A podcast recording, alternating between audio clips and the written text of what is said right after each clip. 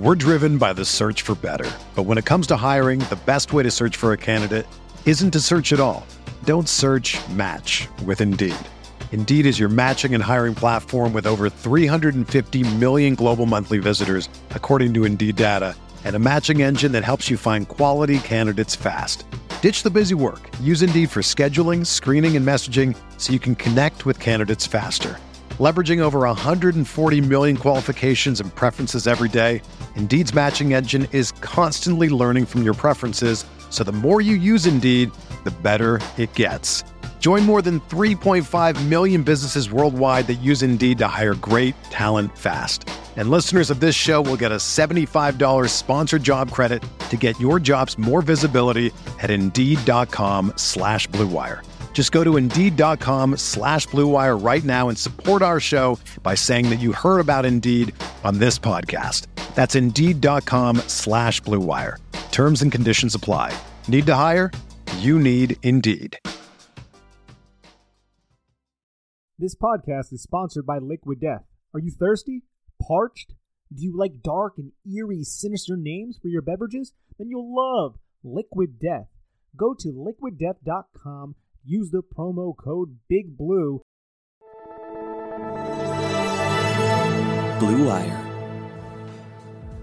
Welcome back. It's the Big Blue Banter, New York Giants football podcast. I'm Dan Schneider, joined as always my co-host Nick Falato. Today's a special day in life of Nick Falato, someone who I know so quite clearly wants to be heard and wants to be seen.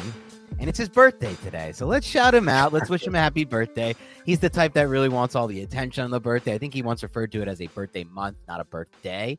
Uh, wants the celebration to really last throughout the month. He would prefer if we all collectively got together and sang the birthday song to him. Happy birthday to you, but we're not going to do that right now.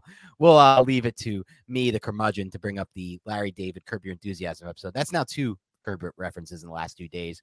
Um, one of my favorite seasons and one of my favorite episodes when he's at Ben Stiller's birthday party and Larry David won't sing the birthday song. Everyone else in the room is singing it. And Cheryl's like, why? And, and then he catches a glance with Ben Stiller, who's looking at him and he's so pissed off. He's not singing. He's like, Cheryl's like, why didn't you just sing the birthday song? He's Like, I, I, don't sing the birthday song. And I'm with Larry. The birthday song freaking sucks. If you're over the age of eight, you shouldn't be wanting the birthday song to be sung to you. And you shouldn't be singing the birthday song. And if I'm ever at a dinner at any point with my friends or family, it's a shout out to any of them and a warning to some degree.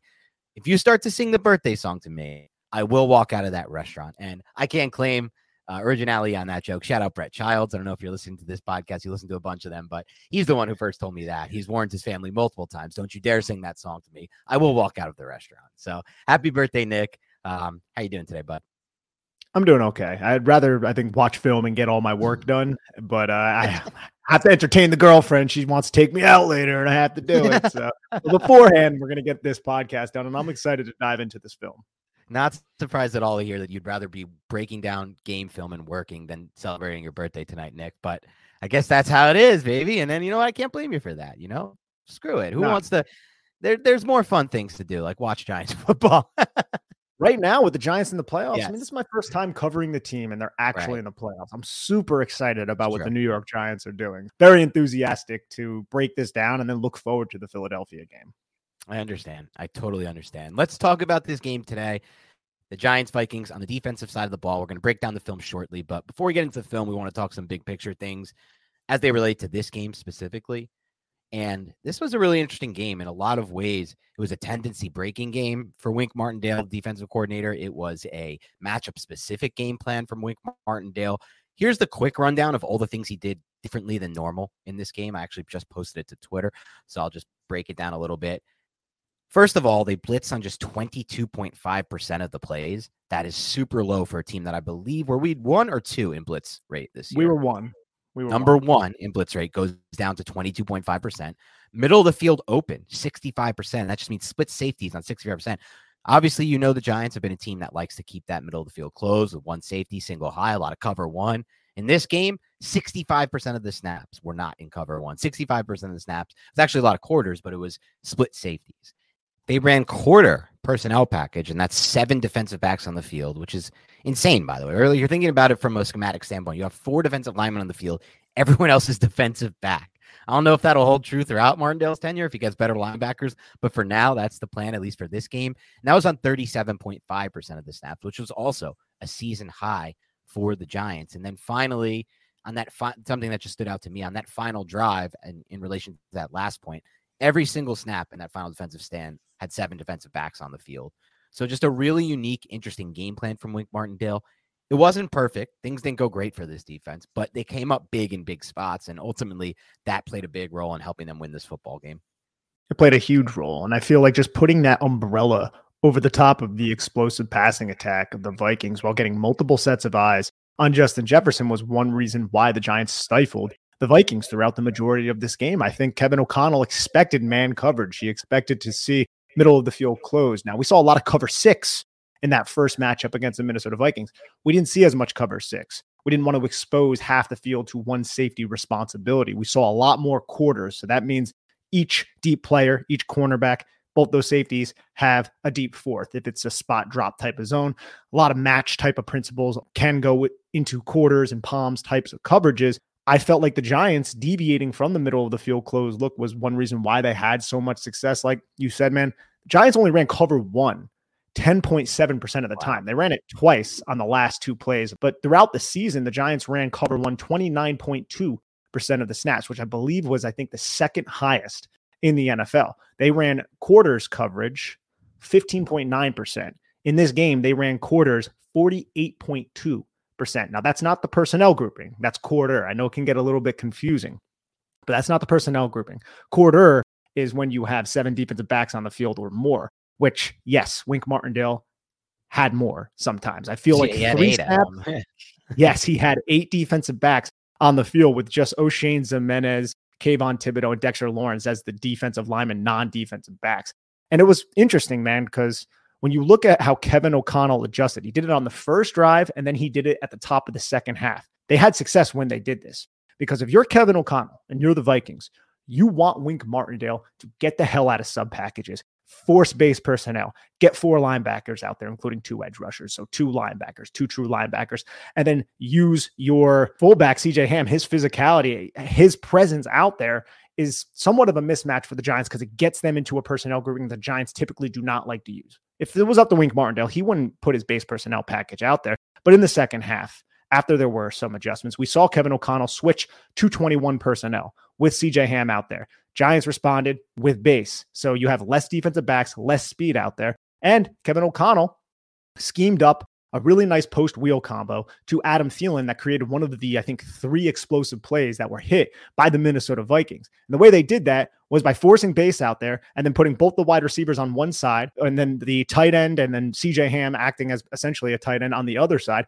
which kicked Jarrad Davis over the top of the number two wide receiver, which was Adam Thielen. That completed for over 20 yards on a wheel route. That that was just an excellent designed play by Kevin O'Connell. But I felt like it was one of the best adjustments that O'Connell made throughout this entire game was just switching the personnel packages because it didn't seem like they were really anticipating the Giants to be so soft. And even though the Giants gave up some stuff on the ground, Dan, it wasn't all that much. And it was also right. because the Giants were really just allocating a lot of eyes, like say the nickel and the apex. They were really looking at Justin Jefferson if he was aligned outside or if he was aligned in the slot. So it seemed like the Giants had a lighter box to run into. Plus, they were using a lot of quarter and a lot of lighter personnel packages.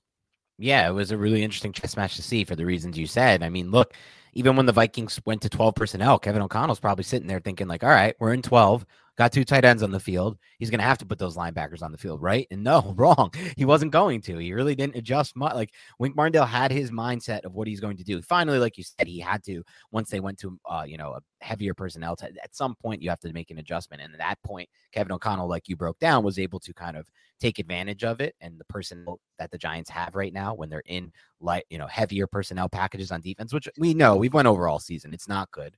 Obviously, I thought this was I'll get your thoughts on it as we go through. I thought it was okay at best game from uh, from Jarrad Davis. That's not a player who I'm like looking at on this tape and being like, "Holy crap, we might have found another Isaiah Hodgins." Like this is like no. as like I know why I understand why they gave him a chance to play over McFadden, for example, but it's not it's not what I want yet. And there was like one really good play I liked. Like, and I'll, we'll go over it. And I'm just like, this is what I've been looking for from linebackers all year. Like, shoot that freaking gap and get your body in there and make a play on the.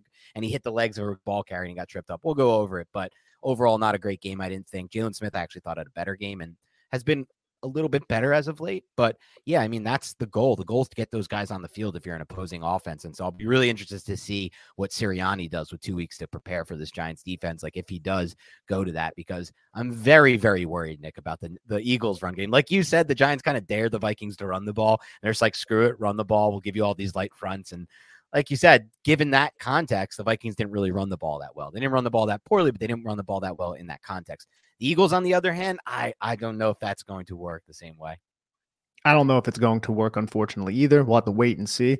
And even when the Giants were in cover one, there were so many eyes still on Justin Jefferson, Jefferson because yeah. that buzz defender, because the Giants aligned a lot in pre-snap cover two looks, and they executed a lot of, you know, or I should say two high shell looks, right? And there were times where they would transition to cover one. Julian Love would just buzz eyes directly on Justin Jefferson. If you're running inside, bro, we have you. And you're going to be inside out. Giants were trail over top, inside out on 18 this entire game. And that's one reason why we didn't hear his name quite too often, especially in the second half. 100%. A few more takeaways before we get to the film that I wanted to bring up. First one being the Giants don't win this game, in my opinion, without Adoree Jackson, Xavier McKinney on the field. Xavier McKinney, from the standpoint of just the, the communication, the difference in how that secondary ran with him and Love back there.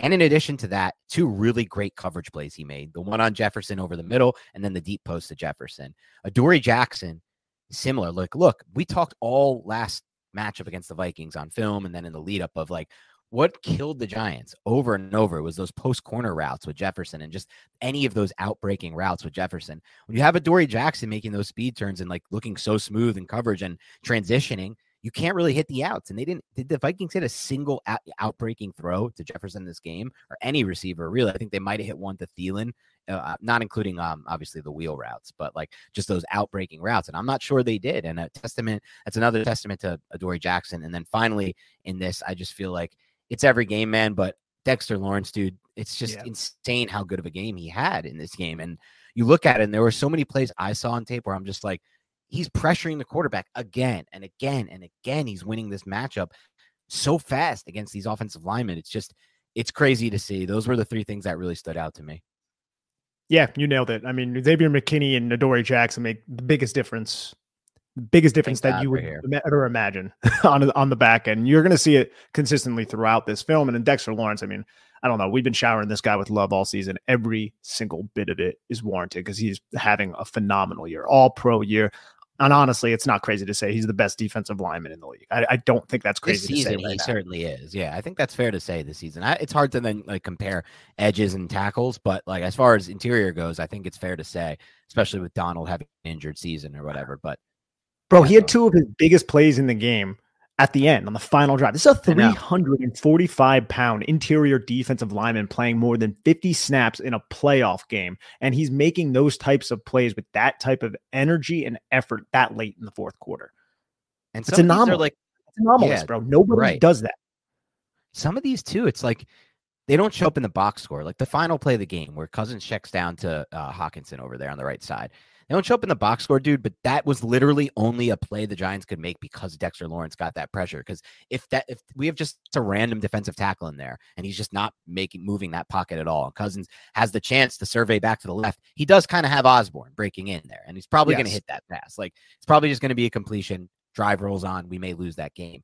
But because he had Dexter pushing down, pushing that pocket and collapsing it, he has to come quicker in his mind, at least. He, has, he said it after the game. He's like, they asked him, why did you check down? Because obviously you knew that was going to be a question for Kirk. Yeah. And he's like, I'll be honest with you, I did not want to take a sack to I didn't want to lose the game on a fourth down sack. And he said with Dex, he I don't think he mentioned Dexter, but he's like the, the pressure was coming in and I knew I had to get the ball out or I was going to take a fourth down sack to lose a game. And I, he's like, I figured it's better to try to, you know, hit Hockenson there. Maybe he can make a move in that one-on-one matchup. It's better than taking a sack. But if Dexter isn't there, he doesn't have to even worry about taking the sacks. He moves back to his left and hits Osborn. So, you know, it is what it is. But Dexter made such a big impact in this game again gigantic impact, and that's been consistent the entire season. Let's roll it through now, Nick, and let's t- turn on the tape. We're going to start with the first drive of the game for the Vikings. This was a a fairly deflating drive for us as fans. It was a 12 play, 75 yard drive, a lot of quick game, a lot of quick hitting stuff, and it just felt like the the Vikings were able to do what they kind of wanted in this one. Giants start this game out already breaking a tendency with a quarters look here. You can see the split safeties before the snap there. That's what we mean by that. And Vikings take advantage of the leverage and just fire it over to Jefferson on a quick hitter uh, inbreaker. But it's a good sh- uh, example, by the way, Nick, in my opinion, at least, of what's to come because you can see how fast Xavier McKinney, I believe, who the safety is over there, reacts to this and, and has his eyes just the entire time on Jefferson. Yeah, this is a great example, I think, of things that are to come later in the game. But this is 11 personnel. The Giants respond with nickel to start the game. So maybe they were expecting run, but you see shotgun, 11 personnel against nickel. Look, a lot of the times later in the game when the Vikings are going to be in 11 personnel, they are not out there in a nickel package. They're going to yeah. be out there in dime or quarter. Yeah, exactly. There, there, like you said, there's going to be plays like that that come up, and we'll see it. Um, second play right after that, it's another first and 10 situation here. This is a great vision cut by Dalvin Cook, kind of flashes his ability here, just finds the cutback lane and picks up nine here. You could see Jihad Ward sets the edge pretty hard here. Thought he had to play later in the game where he did a really good job of that, but you just got to give credit here to Dalvin Cook because I think this was excellent vision. Great two cuts off the backside of a double Y set. 12 personnel Giants remain in the nickel package. They bring Xavier McKinney down into the box and he flows hard to the original play side. And I think Dalvin Cook just does a really good job noticing that there's nothing to Jihad Ward's side, that Dexter Lawrence is kind of bench pressing Garrett Bradbury. So he just does two jump cuts to get outside of Kayvon Thibodeaux. And then this ends up going for a nine yard gain. And right now, you know, we're all watching this football game, Dan. We're we're starting to be like, oh, geez, okay. You know, it's only first two plays, but it doesn't look great so far. And here you have a second and one here. Look at this box. There's only really six Giants defender, maybe a seventh if you include that guy coming off the edge in the box. And you could see from the end zone angle when they run this play, it looks like a massive hole is about to open up for Dalvin Cook to just exploit and rip into the secondary. And then you can see within a second of that hole looking so big, both Dexter Lawrence and Leonard Williams close that close that gap and make the play. Look, they convert the first down here with a two yard gain on the second and one, but this is a really good individual play by both uh, Leonard Williams and Dexter Lawrence. Yep, back to the double Y set. Giants come out nickel. It's 12 personnel. And like you said, just great individual effort from both Lawrence and and Lenny, man. Like, look at Lenny just split this double team and just toss Darrisaw aside, falls to his knees, still makes his tackle. And then it's just insane how much strength you get from Dexter Lawrence. He just throws Garrett Bradbury to the ground. Remember when we were all worried about Garrett Bradbury? Kind of, well, not worried, but we were like, oh, you know, that's that's definitely going to be better than a third stringer. It was, but it yeah. didn't matter. Dexter Lawrence still had the game that he had. I completely agree with that. And we'll see how that translates to Kelce because Kelce, unfortunately, is like an insanely tough matchup, the toughest they'll get all year uh, from this point on. But anyway, it sets up a first and 10 here. Now the Vikings come out in 21 personnel. That means they bring on their fullback here. It's a little different than the Giants 21 personnel, which is Pony. They use a fullback, CJ Ham here. And like Nick said a little bit earlier in the preview, what's that going to do? It's going to force the Giants into their base defense here with heavier personnel package. And out of that base defense, the Vikings are going to run play action and they're going to find a 10 yard gain to Justin Jefferson. And if you're looking on YouTube right now, you could see base. There's going to be three interior defensive linemen, essentially like a tight front. Only Leonard Williams is more outside, so it's not really tight. He's on the five technique spot over number 86, and with the two edge rushers off their ass, and then the two linebackers. The Giants are going to creep Julian Love down into the box. But this is the only time the Giants are going to respond with base personnel is when the Vikings transition to 21. And you can see that play action was right open over the middle of the field. We could see a little bit better on the sideline angle to Justin Jefferson. Just looked like the safeties early on in this game, they weren't as quick to kind of identify the fact that Justin Jefferson was really, really good coming over the middle of the field. But that closes up pretty, pretty fast later on in the game. Now we have a first and 10 situation here. Another 21 personnel look. That means CJ Ham is on the field. Um, and we're going to get Ward with a great play here. I thought Jihad Ward, and this was a play when you watch the from the end zone, and you kind of see how good of a play it was to fight off the tight end and tackle Dalvin Cook here. At first, it kind of feels like this could have been a big play for the Vikings in the run game when I watched it on film, Nick, and I'm curious to get your thoughts on it. But when Jihad Ward plays it that well, it's hard to make a play on this because if he does, if he gets washed down by that tight end or doesn't come off that block, this could have been a big play. Yeah, I think Xavier McKinney would have filled, and it probably wouldn't have been a huge game. But still, you don't even want to put your safety, your alley defender, your last right. line of defense in that type of situation. And I also felt like Jihad Ward might have got a little bit of a face mask here. Which is it me or has that happened to Jihad Ward about ten times this season? I think it was only called once, but I'm not 100 percent certain if he actually got the face mask. Looks like it might be a little bit lower. But what, look at CJ Ham though, how he picks up that play side linebacker Jarrad Davis to help spring what could have been a huge run. But like you said, Jihad Ward just did a really good job getting off Johnny Mundt's block. Yep. And that's going to set up a second and seven situation here. Once again, 21 personnel based from the Giants. And you're going to get a really nice pressure here if you're watching from the end zone angle from Dexter Lawrence. Um, but the end result of this play is a 13 yard gain. Good, really good catch, I thought, by Adam Thielen on a ball that kind of died on him. But I did think when I watched two things I noticed on this play, Nick, was one, what I said before, Dexter Lawrence, just watch him push, go right in for that pressure. And then from the other angle, the sideline angle, I thought this was a good microcosm, at least to me, of what the Giants are doing to take away Justin Jefferson in this game. Just take a look. He's at the bottom of the screen. Take a look at the focus on Jefferson here. Look at how many white jerseys are around him. Yeah, you have Adoree Jackson who's going to play outside leverage on Justin Jefferson in a reduced set inside the numbers. He's going to fan outside to the bottom of the numbers, and then you have Adoree Jackson's eyes go right to Jefferson. If Jefferson goes inside, or not Adoree Jackson, I'm sorry, Xavier McKinney's eyes. If Jefferson goes inside, Xavier McKinney is going to assume that. Also, Adoree Jackson has help over the top from Xavier McKinney, but when you allocate that many players towards one superstar, that means someone's going to be one on one. And you could see how Xavier McKinney is taken off the spot because Jefferson, and that opens up the backside dig to Adam Thielen. Yeah, so that sets up a first down. Vikings staying in 21 here. Giants staying in base. I'm just going to run a stick route to Jefferson for five yards. A lot quick game on this early drive. This will set up a second and five. You can also see they're using tempo. The ref is just backing away. Giants are just getting set up. And also, you see CJ Ham basically operating as a tight end on the line of scrimmage with a single back formation. Justin Jefferson finds the space between the linebacker and Adoree Jackson. Quick, easy pass completion. Move the sticks it is cool to watch. I mean, this isn't like a great play from the defense, but it is, and it was evident on the last play as well when Jefferson ran that corner route. Just how smooth Jackson move, even after the injury, how smooth he moves on the field, how quick his click and close is. It's just great to watch. You can tell there's a difference watching him out there than any other cornerback they have. Oh, 100%. We're going to see it all throughout the game, too. And it's not even stuff like you said that pops up on the box score but it's so obvious when you're watching the all 22 just where he is relative to his assignment and how he's not really giving the wide receiver an ability to work into his blind spot because how smooth he is with his footwork and his positioning. Exactly. So that'll set up here right after that play an encroachment by Dexter Lawrence that we didn't have. So we're going to set, go to the next play after that. First and 10, we get our first design screen. Every team that plays the Giants is going to run at least one screen against them. There's literally no reason not to. They have not played them well all year.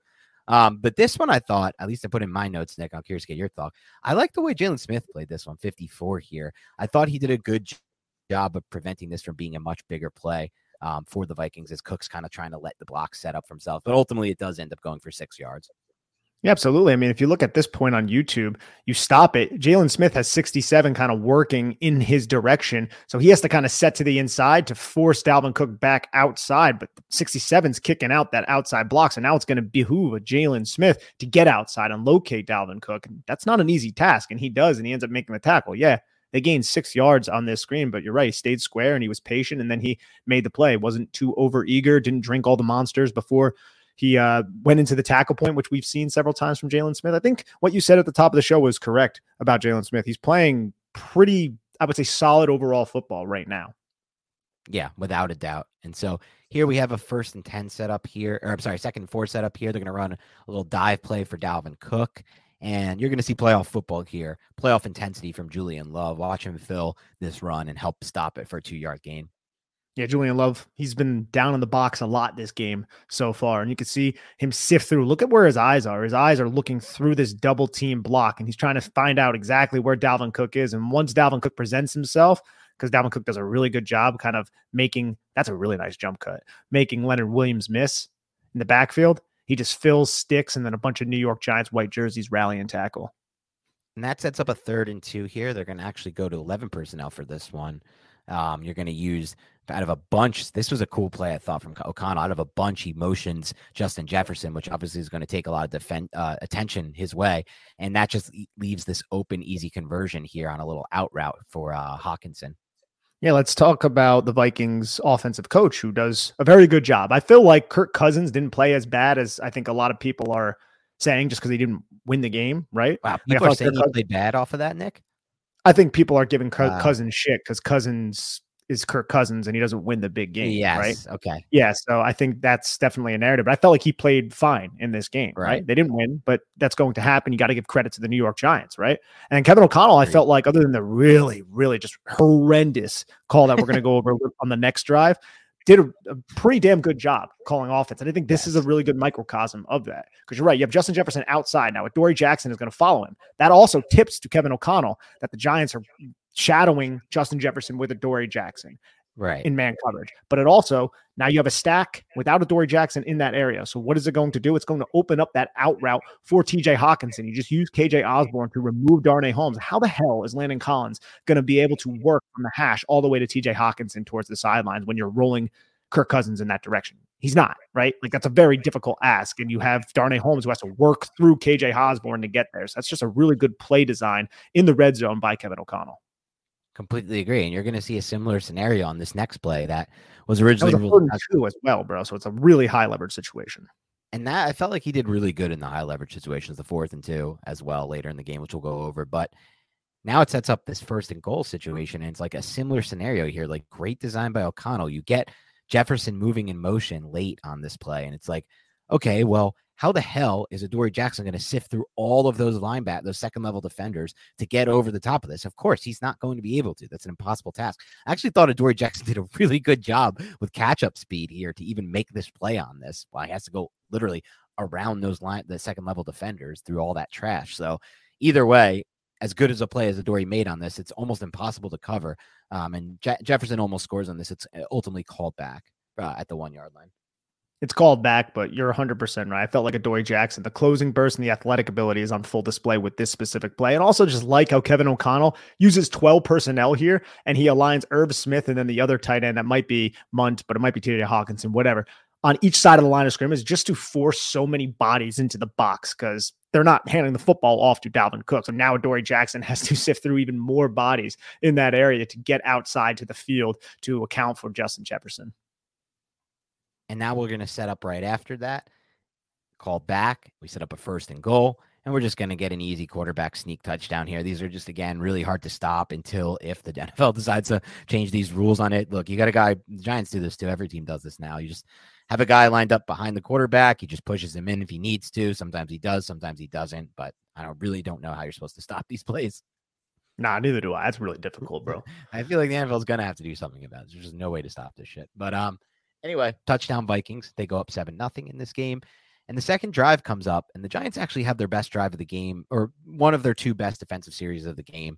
It's a three and out, which is always great to see, but it is aided, as Nick said a little bit earlier, by just arguably one of the dumbest play calls of the season by any coach. It's just, we'll go over it, but I just don't understand why you call it and even if you do call a trick play there like why that's the like how is that to design? Like how is that your design? Like they could have caught the giants like if they designed a really cool trick play because the giants no one's expecting trick play bomb on third and one or trick play explosive play on third and one but that just wasn't it and we'll see it soon but it starts off here giants in a quarters look as you can see before the snap with those four defensive backs in uh, where they're aligned and what are they going to do? Well, they're just going to tack the leverage here and throw a quick out to Jefferson. But you can see Dory Jackson closes really fast on this. I think every other defensive back for the Giants would have allowed a little bit of YAC here. Dory Jackson, zero YAC.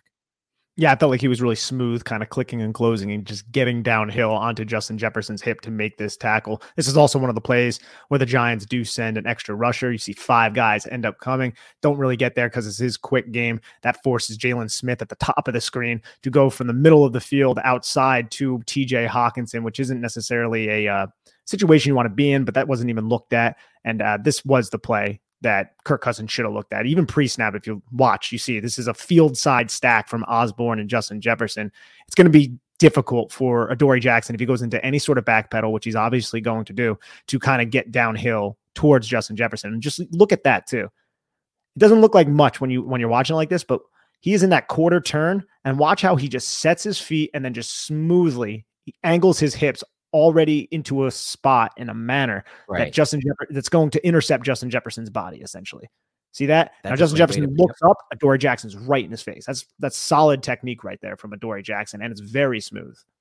Yeah, I, I think you said that. I broke that down really well because there's about five six yards of space before he makes that transition, and then he closes it down and um, turns it into one yard, really just one yard after the catch. So just really good stuff there. Those are the type of things you don't see in the box score, but you can see when you're watching the tape. And it's the reason why people like Nick and I are so high on a player like Adoree because we watch the tape and that and it shows up often. So now we have a second and three here. They're good. Giant. Uh, the Vikings are going to try to run a little screen here to the boundary here.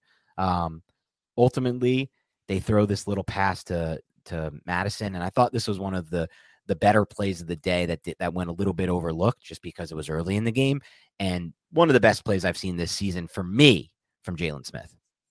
Jaylon Smith and Darnay Holmes. Look, Darnay Holmes, the, the Vikings are going to run this same exact play later, and Darnay Holmes makes a gigantic play on Dalvin Cook in space that helped force, I think it was the field goal attempt instead of the uh instead of the uh the the touchdown that could have tied the football game up, if if I'm not mistaken, right? Because remember when yeah. Darnay Holmes came down and it was a minus four yard or was a four yard loss for the Vikings. Here, he does the same thing and he attacks Adam Thielen, Darnay Holmes, and then he sets outside. Watch him set outside. You'll see it on the end zone angle if our if our homeboy actually does a good job, you know. but that allows Jaylon Smith to come down on Alexander Mattison, who's getting boxed back to the inside. And you can see on the boundary side, there's a screen designed, but Kirk Cousins threw the flare instead. And it's going to be on Darnay Holmes to really force him back inside to those pursuit defenders. And Darnay Holmes does this so well. Look, we chastise and lambast Darnay Holmes for all of his issues in coverage and how he gets grabby and things of that nature. But in terms of operating near the line of scrimmage and sifting through these screens, he's one of the better Giants in that area. And you can even see here, he sets outside Probably of Adam the best Giant in that area, right? I think so. Yeah. And this is one huge play, like you said, that's going to be forgotten about, but it's going to happen later in the game as well. And that's going to prove to be gigantic in t- towards the efforts of the New York Giants winning. You see a nice pressure there from Leonard Williams too, from this uh, one where he gets a nice hit on on, on Cousins, and Cousins looks like kind of like a little bit of a, a, acting job here from Cousins. I didn't even notice this on the first time. Look at that! Oh, oh my God, I'm so hurt. Give me that flag. I, I think he actually get the push though too. Yeah, but like he just collapses. Like, watch this collapse from him. That is not a hit that makes somebody collapse. I'm sorry. I don't know. I don't know. Leonard Williams, Leonard Williams is a big, strong guy. I don't trust any of these quarterbacks anymore. Got trust issues with these quarterbacks, man. I really do. Did you hear what Joey Bosa said after the Chargers game? I think I saw it tweeted. It was he was just. I feel so bad for that dude. He's literally never going to get another holding call called against him in his life. you just you can't do that. You got to hold your tongue because you know these refs are spiteful weirdos and they're going to probably take it out on him the rest of the way. I just how I, that's my guesstimation on the situation. But yeah, which, anyway, which play was he referring to specifically? I mean, you uh, blew a twenty-seven. Wasn't it twenty-seven right. nothing? You blew that lead. Like I'm sorry, nothing. Only Brandon Staley can blow that lead. Yes, that's that's a Brandon Staley thing. That's a specialty of the Chargers. It's literally why I bet the Jags. I'm just like I'm betting against Brandon Staley here. Yes, the Jags are the better quarterback. I mean, I'm sorry. Yes, the Chargers are the better quarterback and the better team, but they have the so much worse coach. And it yeah, Doug true. Pederson. Doug Pederson's a beast. Yes, he is. All right, now we have a third and one after this big play that we said was a big play for the reason we're about to find. On third and one, the Vikings decide, despite the fact that they've just matriculated up up and down the field on their first drive, they're pretty much doing the same here let's run a trick play here. And I still can't figure out what the design is on this trick play. I think, Nick, and I'm curious to get your take. I think the design was to throw back to Cousins the entire time with no giant remaining in the area. And Cousins would then run for it for a while and slide. And they, they're like, yeah, we drew this up. It'll be like a 25 yard gain. The safety will eventually work back, but he'll slide. Other people think it was designed to Jefferson to throw downfield to Osborn, and he adjusted by seeing that Osborn wasn't open and the Giants didn't play and played it well. So he decided to throw back to Cousins. I don't believe that because I don't think there's any scenario where even if Jefferson did think this play was busted up, there was like a second like part of the play where it's like, well, worst case scenario, let's throw back to Kirk Cousins and he'll run it. Like I just think it was designed for Cousins the entire time. It's just such a bad play call. And it sucks because to say that because we're not knocking Kevin O'Connell. Like this dude had a great game plan both games against the Giants, had a ton of things, tendency breakers against Wink Martindale. Just ton of great calls overall, situationally and, and game plan wise. But this was certainly not one of them. I am just not sure what the hell he was thinking. I'm yeah. guessing he thought Adoree Jackson like he saw twice previously on the last ah. drive, would follow Justin Jefferson, right. and then maybe Darnay Holmes would take KJ Osborn. But even so, why get cute in such a high leverage situation when you are having success with basically everything else that you're doing? Even the pitch back to Justin Jefferson, look, you have one yard that you need to gain, Dan. You pitch it back to Justin Jefferson, and now you have six yards you need to gain. Like it, it just doesn't make well, any well feasible sp- sense whatsoever. But as you said, man, I think Kevin O'Connell is a really bright young coach. I think the future is bright for him in Minnesota. But man, I'm sure he wants this one back because this is just a dense, dunce move. Yeah, it was a really bad move, and it could have cost them the game in a lot of ways because every possession mattered in a shootout like this 31 24. It was that type of game. 55 points on the board is a lot these days in the NFL. But Great news for the Giants because they punted on the next play after Cousins lost a bunch of yards here. Um, third drive, Giants starting to build a little bit of momentum here. It's a five play, 22 yard drive that once again ends in a punt. So that's back to back series. The Giants had a nice two series uh, kind of run here where they forced punts. And this one was interesting because you had Justin Ellis on the field early on, and the Vikings mm-hmm. went to 12 personnel. And it starts here with a double wide boundary run for Dalvin Cook. I think you'll see Xavier McKinney's impact here a little bit. I think he does a good job of playing this run and making sure it doesn't spring for anything bigger. We're driven by the search for better. But when it comes to hiring, the best way to search for a candidate isn't to search at all. Don't search match with Indeed. Indeed is your matching and hiring platform with over 350 million global monthly visitors, according to Indeed data, and a matching engine that helps you find quality candidates fast. Ditch the busy work. Use Indeed for scheduling, screening, and messaging so you can connect with candidates faster. Leveraging over 140 million qualifications and preferences every day, Indeed's matching engine is constantly learning from your preferences, so the more you use Indeed, the better it gets. Join more than 3.5 million businesses worldwide that use Indeed to hire great talent fast. And listeners of this show will get a $75 sponsored job credit to get your jobs more visibility at Indeed.com slash BlueWire. Just go to Indeed.com slash BlueWire right now and support our show by saying that you heard about Indeed on this podcast. That's Indeed.com slash BlueWire. Terms and conditions apply. Need to hire? You need Indeed.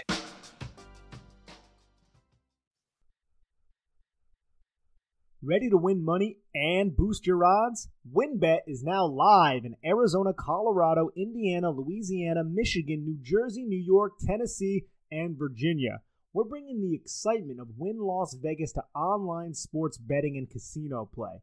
Exclusive rewards are right at your fingertips with Wynn Rewards on WynnBET. Get in on all your favorite teams, players, and sports from the NFL, MLB, NBA, NHL, golf, MMA, WNBA, college football, and more. Great promos, odds, and payouts are happening right now at WynnBET. From boosted same game parlays to live in game odds on every major sports, WynnBET has what you need to win. Ready to play? Sign up today to receive a special offer. Bet $100, win $100.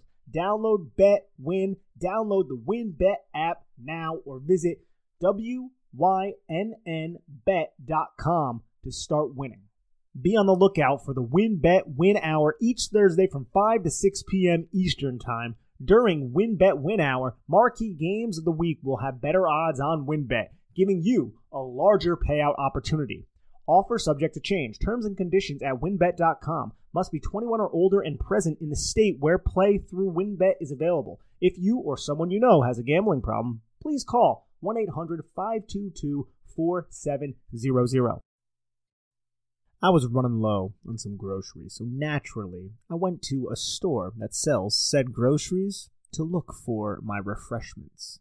There I was in the beverage aisle, and I saw these tall boys of what I originally thought was beer, but it was actually in the bottled water section, and it was mountain spring water from the Alps, and it was called Liquid Death. And I thought to myself, do I want to try this beverage that is named Liquid Death because I hear it brutally murders your thirst, and their recyclable tall boy cans are helping to bring death to plastic bottles. And they also donate 10% of their profits from every can sold to help kill plastic pollution. Those are some pretty cool causes. So I bought myself some liquid death and I enjoyed it. I was parched and then I drank it, so I was not. So if you want to try some of this liquid death, go get liquid death at your local Whole Foods Market, Target, and Stop and Shop stores, or find a Liquid Death retailer near you with their store locator tool at liquiddeath.com slash big blue. That's liquiddeath.com slash big blue. I agree. And I think this was a, a drive where the Vikings saw that 97 wasn't on the field and they were like, all right, we're just going to run the football. And they had success. They got a four yard rush here, an 11 yard run. They got a seven yard rush a little bit later in the drive on a halfback draw. And it's because Dexter Lawrence isn't out there. He had a breather. So let's run the football. And you can see there's going to be some sort of impact due to that. And this is just a, a well blocked play. And I feel like if you watch Xavier McKinney kind of coming downhill from his safety spot, staying square, staying square, getting his eyes on the rush runner, then working outside because you have that contained defender, 37 Fabian Moreau, who's going up against TJ Hockenson because this is a double Y set. So now you have a tight end blocking a cornerback. And I feel like Fabian Moreau is doing a solid job just elongating that path. But then the cutback lane is there. Xavier McKinney is right there to fill, though. Yep great breakdown of how they were able to stop that from being a big one. Second and six, the Vikings find more success in the run game, though, on this one at a 12 personnel. Little hole opens up over the middle. It's an 11 yard gain. You can kind of see this, in my opinion, is I would say, Nick, a, a, solid microcosm of what I'm looking, why I'm so like gung ho about upgrading these linebackers, dude. Like, I know like it's not the easy, whatever, like it's not the easiest job in the world to play linebacker, but it just looks so freaking easy for these offensive linemen to climb to the second level and just eliminate two linebackers on a play here. It's just that that's the type of thing. This is the type of plays where I want a linebacker to be aggressive, beat that second level guy, and then get his body somewhere near the point of contact to make a stop, but uh, hit the legs or something. It's just it just looks way too easy. It does look way too easy, and this is also some of the unsung, I feel like, effects that Dexter Lawrence has on the game. If that was Dexter Lawrence at the one technique, Garrett Bradbury engages him, and then he just closes that backside A gap, man. Like absolutely eliminates it. And then the errors by these linebackers, if you want to call them that, because these are just well executed little combo blocks by 72 and 67. Ezra Cleveland and Ed Ingram. They just chip, don't even do too much. Ezra Cleveland gets a solid, solid chip, I would say, on Leonard Williams. And then the linebackers are just a little bit slow to kind of come downhill, and that just allows them to easily get picked up, puts the safeties in a little bit of a bind. Jaylon Smith ends up making the tackle, but still, this is a seven yard rush on first and 10. That's a negative play for the defense. Yeah, I actually think it was an, uh, I think it was an 11 yard run on the second and six, right? Oh yes, this was an 11 yard run. That's yep. my mistake. Next yeah, rush. no, all good. And and I don't and I agree with you. It's not like a mistake by the linebacker. It's just like these are the types of plays where you want a linebacker to rise to the occasion here and make a play, like and not be so easily taken out of the play here. Especially 57 here, I thought was really slow and then just got himself taken out of the play. But it is what it is. This is where we're at with the linebackers. Um, Unfortunately, there's there's no solution. This is just this is what it is. That's why this dude is playing seven defensive backs on the field for 37% of the snaps or now 35.7% of the snaps, like unheard of numbers. This is why. So there you go. First and 10 situation. This is actually a seven yard run by Dalvin Cook. The Vikings now leaning on the run game here. I thought this was a pretty good, powerful run by Dalvin Cook here. You get the fake bubble screen to start. I don't think that really fools anyone. Um, but eventually, Jaylon Smith makes the tackle here, but ultimately it's still a seven yard gain. I think Jaylon Smith did an okay job too. He's going to yeah. step towards the line of scrimmage and he's just trying to get his eyes on exactly what the hell's going on. He sees that this guard is about to climb up to him and he sees that, or he might have known that Jarrad Davis wasn't going to be, or not Jarrad Davis because this is a different personnel. Landon Collins was kind of blitzing. You see how this is going to be kind of a scrape and replace situation with Kayvon Thibodeaux going inside of the double Y set and then Landon Collins kind of coming outside. So Jaylon Smith knew that, and he knew the only last line of defense now left was Xavier McKinney. So he positioned himself into that B gap and made this tackle. Seven yard gains still, but I felt like he at least you can kind of see where he's coming from through his eyes, right? You see him kind of process yep. what exactly is going down in front of him, and then he made the play a little bit late. Yeah, it's actually a really good play by 54. I think. I think the bigger in- interesting factor here is like watching those two defensive tackles get displaced here, Ellis and and and Williams. And part of why Williams is because he's you know, slanting down. That's part of the play call here. But it's something you brought up a little bit earlier with Dexter Lawrence and the noticeable difference this Giants defense has when he's off the field. Something I think about, and I'll be like, I'll be talking about this more in the offseason, Nick, and we'll we'll be discussing it. But I gotta be honest with you, I'm gonna probably be in the minority here, but I'll be interested in upgrading our interior defensive line this offseason. Now, I have other ways of going about it. I don't need a first round pick on one of these type of guys or anything like that. But to me, it's a much bigger need than anyone's talking about or anyone's really discussing or thinking about right now. The depth on the interior defensive line is bad. There was a couple reps later in the game where Ryder Anderson is just like thrown off the off, oh, off, right off the lines. Like it's just like when you when you see that when you see when Ellis is on the field and Ryder Anderson on the field and just how much noticeably worse they are as a defense, you think like if we just get some more depth there, that will make a bigger difference than, than I think is people th- are talking about right now. Agreed. And I also think Kayvon Thibodeaux gets just kind of blasted by the double team here, put on the deck by the tackle. That's a difficult task. And you're also slanting inside. You're trying to penetrate right. and, and stop this rush. But uh yeah, Jaylon Smith positions himself right there. And I'm not I'm not really opposed to what you're saying about the interior defensive line. We don't know what DJ Davidson is. And honestly, right. I don't really want to see Henry Mondeaux and, and Ryder Anderson out there for as many or snaps Ellis. as they played. Or of course, Justin Ellis. Like I like Justin Ellis because he's a veteran. He seems to be well respected. He knows the system. Right. But you don't want to see him out there because no. th- things like this happen, man. Like he doesn't really add anything as a pass rusher, and he gets blown off the ball way too often. Completely agree. And that sets up a second and three. I think you put it in the notes, and you're so right about this. One of the low key, luckiest best plays for the Giants here because the Vikings have a solution here. Irv Smith in the flat, and we just get a lucky drop here. And then, you know, two plays later, they punt. That's twice, two drives in a row that could have been scoring drives, but stupid mistakes by the Vikings prevented it here. And this is just a flat out drop by Irv Smith missed opportunities. And Irv Smith slows down too. Like, watch Irv Smith chips Jihad Ward, good job, releases, and you're going to see him kind of like slow down a little bit. And then he's like, oh crap. And then he drops it. Like he kind of slowed his route down yeah. just a tad bit. And even so, even if he didn't, like this is still a very catchable play. And this is one of those plays, man, like those forgotten plays that lead to victories for the New York Giants. This is one of them because if they convert here, we don't know how this drive results in. And uh, just look at the top of the screen with Justin Jefferson, man. The Giants are just like, you're not beating us. Adoree Jackson's impressed. He bails, assumes outside leverage, and then Xavier McKinney is right there to take the inside.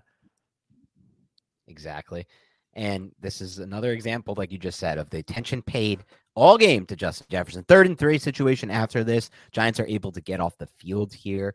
You're going to see a situation here where a nice little twist call up front does free up some uh, some of Leonard Williams to pressure and force Kirk Cousins out of the pocket. But overall, great job on the back end here in coverage, I thought, by the Giants defense know, the Giants line Adoree Jackson up on the line of scrimmage, similar to what Jaire Alexander did in week 17. And he presses and then sets outside and just kind of fans outside just a little bit, right? And just stays engaged. And you could see how the safety to that side is inside the hash. He has his eyes on what the hell is going on, too.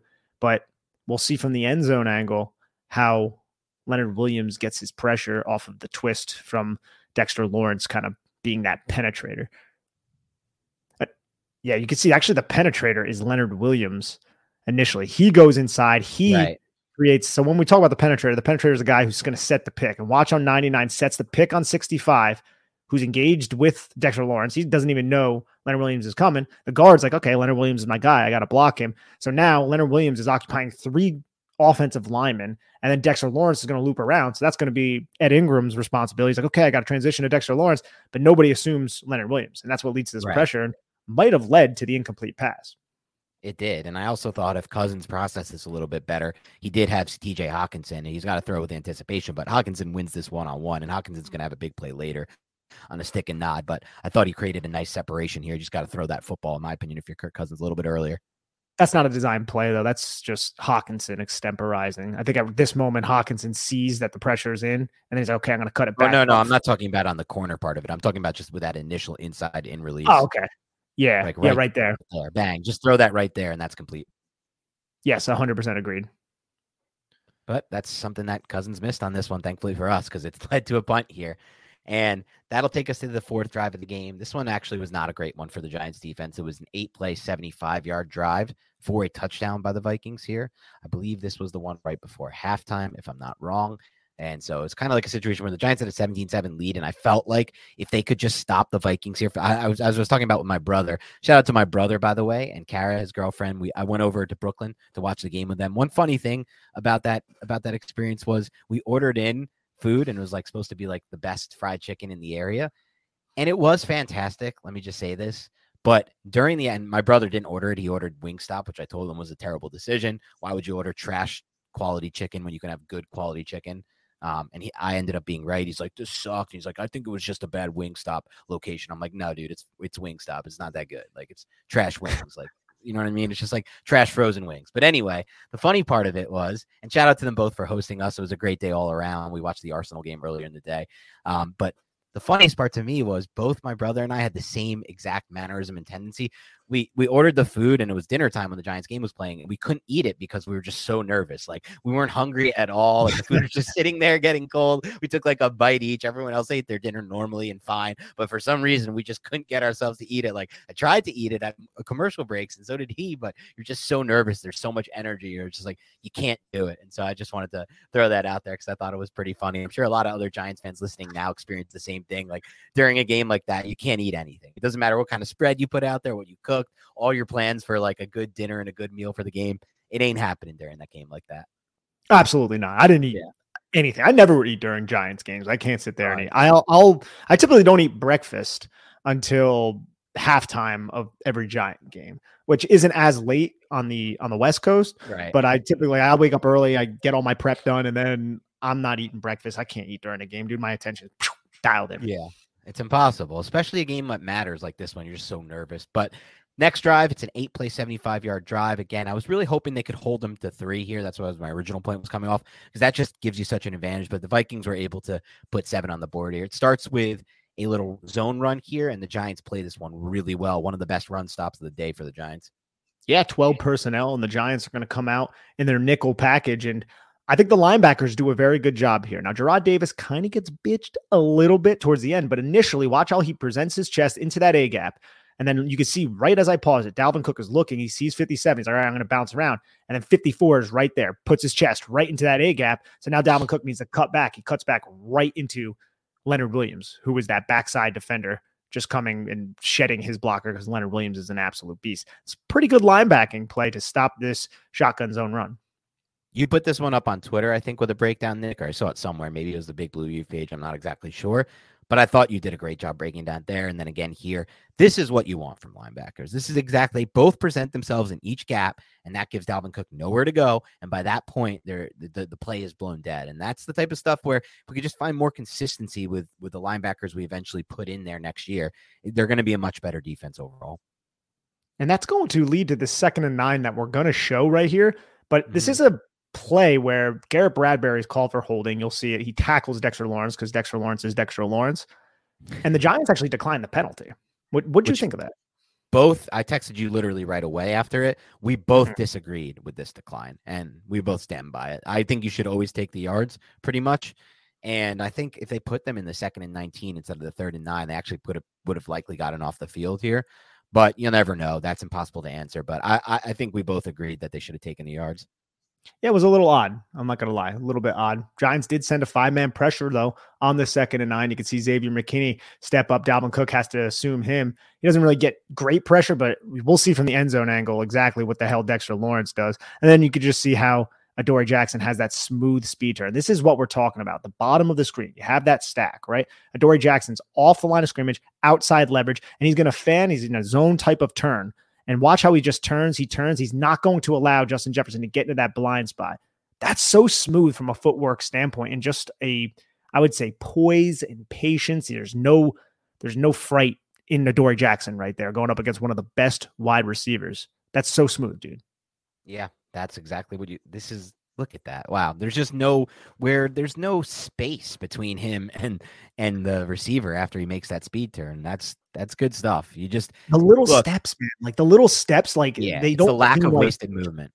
It's a lack of wasted movement, but it's also like, look, Justin Jefferson is going to attempt to work into this blind spot. You can see like how he's stepping to the outside yeah. right there, and watch how Adoree Jackson matches it every single time. And then once he goes into the turn, Adoree Jackson's like, "All right, I'm just going to smoothly transition. I'm right on top of you, dude." That is excellent cornerback play, excellent execution from a technique standpoint in terms of his lower body mechanics from Adoree Jackson.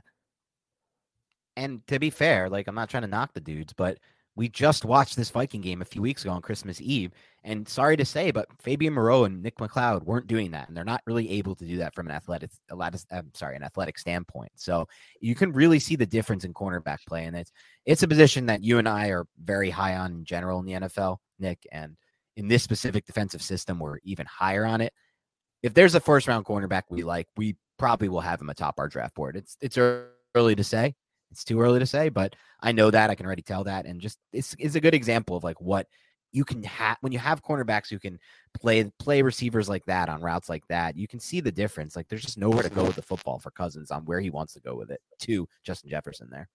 Adoree Jackson is such a difference maker, but dude, I'm smiling over here and I'm kind of laughing. Watch the ref to the top right portion of the screen if you're watching on YouTube and how how much authority he throws this flag with once Dexter Lawrence is tackled. He's like, screw you. Like he just whips that thing in there, dude. He looks like he he was throwing that with authority, man. He wanted everyone to know like that is a penalty. Yeah, he just literally tackled the dude here. It's just insane watching Dexter Lawrence. How does this show up like 15 times a game? He has plays like this. It's just it's it's it's crazy to me. Um, he just wasn't doing that earlier in his career, which is the weirdest part to me. Dude, he has the ability to generate pressure like an elite edge rusher, only he does it on the right. inside.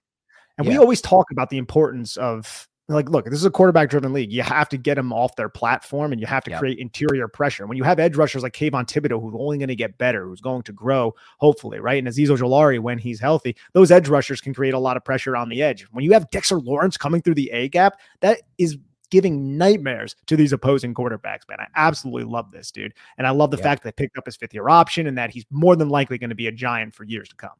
Yeah, he'll be a giant for for for a long time. They're not going to let him go out, and it is a good example. Like it, there's two things at play here, um, just from an overall standpoint. One, kudos to Dave Gettleman. He took him at 17th overall. He was right about him. It took him a little while to become the player he is, but now he, that he is that player and he's still so young, he's going to be. I don't think there's any going to be any kind of drop off. But it also goes goes to what we always said. Like when we with past years when we criticized that pick and when we criticized the Leonard Williams trade because because of what they gave up for an impending free agent, it was always the same thing. It was like if he was going to play like this, there never would have been criticism. What we wanted was we just valued so highly the defensive tackles, the interior guys who can get pressure on a consistent basis versus the guys who are great against the run, but maybe can't get pressure on a consistent basis. Now he's both. Now he's great against the run and he's getting that consistent pressure on a consistent basis. So kudos to Gettleman because he always knew that would happen. But when we when we when he wasn't like in the past, we've seen all the tape. Yeah, there were examples of him having reps like that one for sure, but they were nowhere near as consistent as they've been on a weekly basis. Not even close.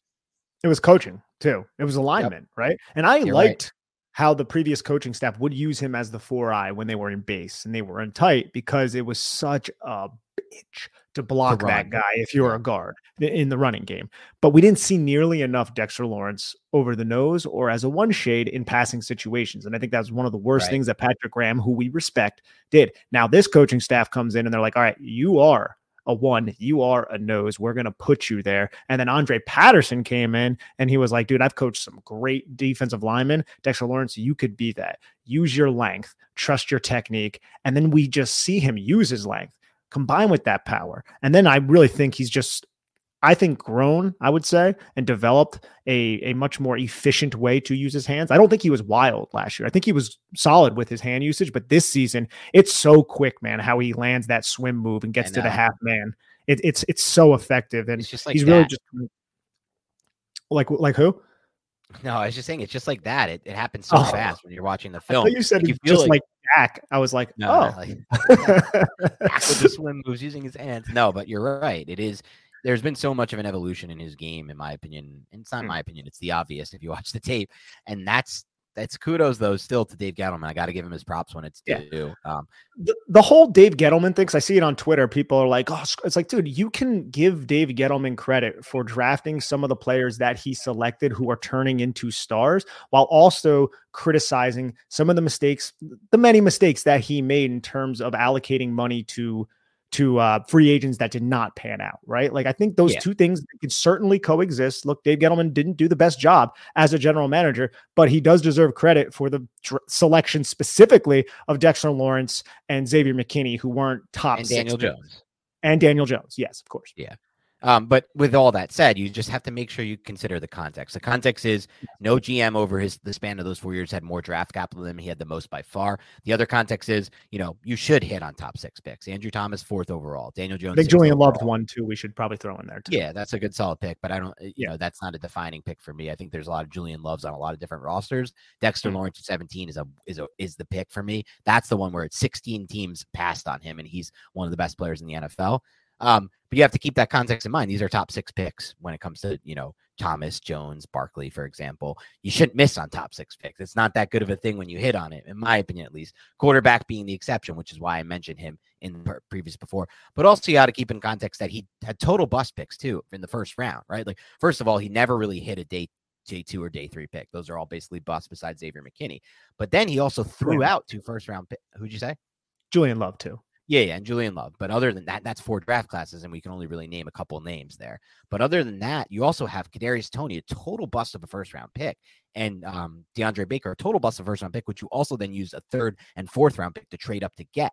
So these are just insanely bad moves right there, in addition to the lack of two, three and day hits. So it has to all be put in context, in addition to obviously what he did to show Shane this year with the salary cap, right? Like if we had James Bradberry, what what would we look like? If we were able to do what you said on yesterday's podcast resign evan engram to a one year 11 million dollar deal because we just had so much cap space like we should have had what would this team look like? And will we have a better chance to win the super bowl right now with those players in the roster? Answer is yes definitively yes. And so that has to be factored in as well hundred percent. You're not wrong at all. And I think a lot of those moves, and we're not turning this into a Dave Gettleman podcast, but looking back on it, hindsight's always 2020. But a lot of those moves were made out of desperation. They were made to compete in the immediate and they didn't have the Right. long-term view in mind. And that's why the New York Giants were put into this position where Joe Schoen was kind of hamstrung and he had to sign a bunch of guys that it's really amazing to think this coaching staff is getting the most out of. And that kind of brings me back to one of the primary reasons why I believe, and a lot of people believe, Brian Daboll was the coach of the year. It was that situation and Yeah. how he's maximizing all of these talents. And I really think Mike Kafka and Wink Martindale also deserve the tip. They don't get awards, but they're also doing a great job coordinating their units. And Joe Schoen, look, he's not going to win executive of the year, but he should certainly be in the conversation. agreed entirely he should, when you get hamstrung the way he was hamstrung with that with the roster and then the cap space they had and the injuries they had it's he should be in the conversation context is important there as well so he won't win it i don't think but i i agree with you on that but let's get back into the game i don't know how we, we it's fun sometimes look there's a lot to talk about with the giants right now so it's fine to go off track a little bit so i think right here we're on a second and nine situation here after that hold or no that we're rerunning the hold on on um So it's going to be a third and nine situation. the third and nine after the decline because Yep, they denied the decline. Yep. And so third and nine here. This is the first look that that Nick referenced earlier.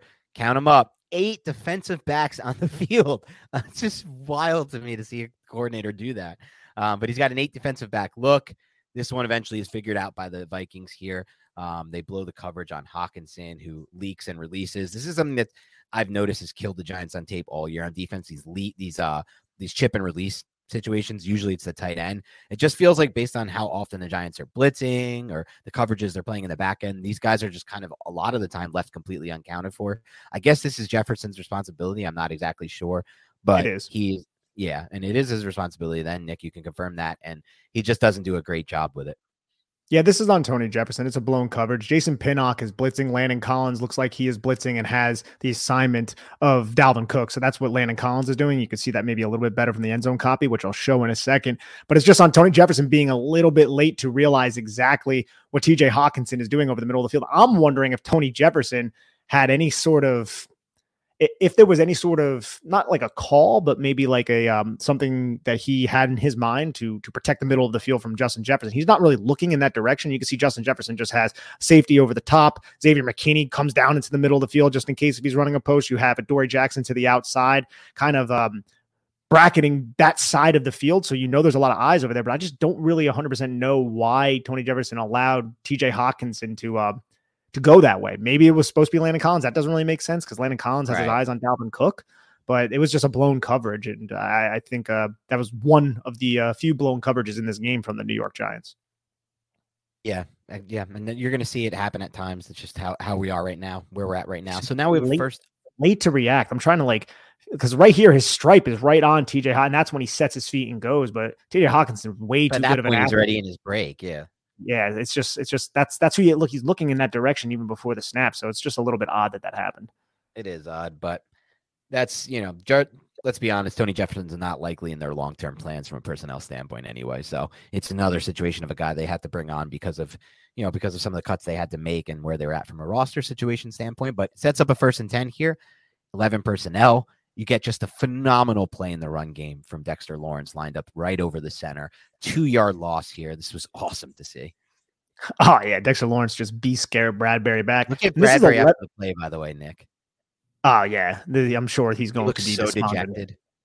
Oh yeah. Oh, look at that. Man, let's pause that. Not not to revel in his in his demise, but that's just that's that's what offensive linemen look like when they go up against Dexter Lawrence. Yeah, right? dude yeah, it's just pure. Oh my god, what the hell am I doing? And that's hey, Garrett Bradbury, you're a good football player. It's just Dexter Lawrence is an elite football player. This is a difficult block too. He has to get around to the outside hip of Dexter Lawrence and create that seal block. And when you're right. going up against someone as strong as Dexter Lawrence, good luck on that type of play. And this is also man a, a boundary open side run away from TJ Hockenson that they're attempting to do. And you're asking your center to make that block. It's not the easiest assignment. No, not easy at all. And the Giants are able to, to turn this into a negative play, which sets up a second and twelve. Finally, the Giants get themselves in a good spot. Um, but you I don't know what uh, before you before you go, Dan. I'm sorry to cut you off, and I'm just yep, wondering no this. I'm wondering if the Vikings did not have Garrett Bradbury, how much their game plan would have changed because they probably would not have asked that backup third string center to make that type of block. Right. And when Garrett Bradbury was asked to make those types of blocks, he failed a lot of the time. Yep. I'm wondering if they would have had a more efficient approach if they actually had the third string in there, just because they would have avoided tasking their center with such a difficult responsibility. That's that's a good point. They probably would have. It's it's crazy to think because they think that Bradbury can execute that, and they don't think the backup can. But reality is, against Dexter Lawrence, no one really. I mean, Jason Kelce might be able to. That's probably about it. So. Yeah, I mean, the Olin Kreutz of the world, they're not exactly in the NFL. We've seen no. guys like Ryan Kelly, who's perceived, and I don't watch a ton of Colts film, who's perceived yeah. as one of the better centers in the league, just lose miserably to Dexter Lawrence. It's not just the Chris Mustafas. Is Kelce it, was Chris? basically the only center who's done well against Dexter Lawrence. And it's funny too, because I remember watching tape from like when we first started this podcast. Kelce really struggled against Dalvin Tomlinson. That was a player right. that I felt like gave Kelce a lot of trouble. So I'm interested to see how Kelce does in this high leverage spot coming up against Dexter yep. Lawrence. It's going to be one of the biggest matchups of the game. But here we have a second and 12 situation here. Quarters coverage look from the Giants, as you can see at the top of the screen if you're watching. And you just get a phenomenal, phenomenal route run by TJ Hockenson here, a stick and nod. And you also have, in addition to that, great anticipatory throw by Kirk Cousins under pressure. I thought this was one of the best plays of the game from Cousins, and obviously a great route by TJ Hockenson. Great route by TJ Hockenson and a great play call from Kevin O'Connell. Look, the Giants are going to run so many split safety looks, quarter type of coverage, a lot of quarters coverage when it's match principled. They have that safety read the release of the number two receiver. The number two receiver is TJ Hockenson. This is an empty set to the field side. The number two receiver is TJ Hockenson. So with the stick and nod route, you're going to run up the field and then you're going to fake like you're going out. So if you're that safety reading TJ Hockenson in that specific coverage, you're going to be like, okay, he's going out. That's not my responsibility anymore. And that's exactly kind of what happens. It looks like it also looks like Julian Love might be just fading towards Justin Jefferson's side. But you can see how Darnay Holmes gets his eyes back on Kirk Cousins, doesn't even feel the fact that there's going to be a nod coming, which means he's going to right. break over the middle of the field in the post. And you're right, man. Kirk Cousins is getting hit by Tony Jefferson on this twist blitz. I really like the design. We'll go over that in a second. Gets hit, but he fires it and he's wide open, TJ Hockenson. Just Darnay Holmes was a little bit out of position and didn't anticipate it because he was looking at the quarterback. Yep. And that's going to set up a first and 10 situation. Let's look at let's look at this twist real quick yeah. as well for the YouTube audience. You can see Giants have a lot of defensive backs out there. You don't see one linebacker on the field. And watch Tony Jefferson originally aligned in the B gap. He's just going to loop right around both of the slanting defensive linemen to get that free rush in on Kirk Cousins. Gotta love good scheming by Wink Martindale. Really good scheming, and it's an immediate pressure. It's just a really good play by Cousins to not only slide to his to his uh, left to reset the the pocket for him and reset his passing lane, but then throw the anticipation. Uh, but here you have right after it a first and ten situation. Giants come out with quarter look, a lot of defensive backs on the field. Vikings take advantage here by running uh, with Dalvin Cook, and he picks up six yards. Kayvon Thibodeaux plays this pretty well, but it's also just a good run by Cook. Yeah, he gets off TJ Hockenson's block pretty quickly and he gets to the hip and is able to kind of make Dalvin Cook stumble. You know, Dalvin Cook's balance ends up being a really huge part of this football game, as we'll see yeah. a little bit later, a little bit later yeah, on. But I know the play you're talking about. Solid play though from Kayvon Thibodeaux, still, like you said, six yard gain though. Second and four after that. Quick game action here from the Vikings out of 11. You're going to see a quick slant from a door uh, against Adoree Jackson with Justin Jefferson. This is like with a receiver like Justin Jefferson, who some believe is the best in the NFL, and he very well may be. I just don't think this is possible for any corner to cover. Just look at his release off the line of scrimmage. That's what I focused on on this play, Nick. I just think it's so filthy right there. I mean, Adoree' right in his hip pocket. It's not like Adoree' Jackson is really, you know, he That's, takes that oh, one, yeah, little, with that, that one, still, he that one key step. You see, that, and then yep. it's not like he really opens his hips. He already knows, okay, he's going inside, and then he's right on top of it. This is just Kirk Cousins and Justin Jefferson have such excellent timing and rhythm. And the second defender, the apex defender, is watching TJ Hockenson, and he kind of matches him. So there's a throwing window, and it's just kind of a bang bang play. But Doy Jackson's right there on top of it, right? Yeah, he is. It's just this is an impossible play to stop. I think with his connection from that from that quarter that receiver and that release off the line of scrimmage from Jefferson with that step. So is what it is. Creates a first down situation, first and goal. And here's the touchdown to KJ Osborn. You're going to see a little mesh over the middle. Jared Jarrad Davis doesn't really play it all that well. Nah, the Red Sea is certainly part on this one. And this is just a mesh where Jarrad Davis sees TJ Hockenson and then he feels Adam Thielen, but he should be passing Adam Thielen over yeah. to Fabian Moreau, but instead There's he sticks with Adam right there. Yeah, nobody's yeah, on you him. Got to pass that off. Got to pass that off. Xavier McKinney is way too far off. He's not going to come down there. Like he doesn't know that Jarrad right, Davis is going right. to blow this coverage. So this is a definitely a bad look for Jarrad Davis. I'm wondering if Micah McFadden would have been in position because that's something that he certainly struggled with for much of the season. But a lot of his struggles are near the sideline when he's in pursuit. I'm wondering if he would actually have been in position for this specific play. I think he might have been. I think his struggles, like you said, are more with lateral lateral quickness and, and speed. Um, and that's not an example, but you never know. And obviously, I'm sure you could see Jarrad Davis at the end of that play kind of look back toward the two defensive backs in the in that area. There was some kind of miscommunication. I mean, that's kind of the deal you made with the devil, right? When you decided to start Jarrad Davis for the playoff game and make McFadden inactive, there was a chance there was going to be some communication breakdowns and things like that. And we saw it right there, result in a touchdown. It does. I, I thought that was a bold move, and I'm I'm not. I don't disagree with it, but to even make the kid inactive, like okay, we're not even going to dress you yeah. just in case. Yeah, that that's a bold. That part move. of it was weird. Yeah, I don't know. I'm sure they have their reasons for it, but I do kind of agree with you on that. It was a little weird to just make him inactive. At least have him in case of an injury or just in case like your bold move to put Jarrad Davis in didn't work out. Like you, you know, like things were happening that were leading to big plays like that. But it just shows the uncertainty right now at, the, at linebacker. I mean, they're not even putting them on the field. They're running seven and eight defensive back looks. This is Wink Martindale. They will be upgrading this position in the offseason. I don't care what anyone wants or thinks. This, thankfully, enough people know they need to do it, and the Giants are one of those those people that know that. So we'll, we'll get an upgrade there. It can't. It's not going to continue to look like this. It better but, not. yeah, it can. It can. It's just you can't win. Like it's tough to win like this. You can. They've been able to, but it's tough. Um, Next drive is the fifth drive of the game. This one's after the this is the second half drive, their first one. It's an eight play, 75 yard touchdown drive for the Vikings here. Starts in a first and 10 situation. Um, you've just got a weak side run here by Dalvin Cook. It's going to be a seven yard gain. I think you did a good job of pointing out in your notes, Nick. Um, 57 does a pretty good job here, Jarrad Davis, because he's displaced at the second level by the offensive lineman, but he's able to kind of recollect himself and get himself back in the mix to make a tackle and avoid and, and prevent Dalvin Cook from making a cutback. It's a weak side run in 12 personnel too. Double Y set to the to the boundary side. So they're running to the field side, trying to really abuse this B gap. And you can see how Ezra Cleveland gets a clean release up to Jaylon Smith. But there's that cutback lane with Ed Ingram also getting a clean release up to Jarrad Davis. And look, Julian Love is way deep there because the Giants are running so many split field coverages. And he would be that alley defender if Jarrad Davis doesn't kind of recollect himself to make this tackle. So it's a pretty good play, despite the fact that uh, Ed Ingram was able to get hands on him by Jarrad Davis. Yep. And that's going to set up a second and three play that we is similar in some ways to stuff, some of the stuff Kafka did earlier in the season, just a play action bootleg out of a double Y set designed to get the ball to Mundt and Cousins gets rid of it really fast and beats the Giants here for a 12 yard gain.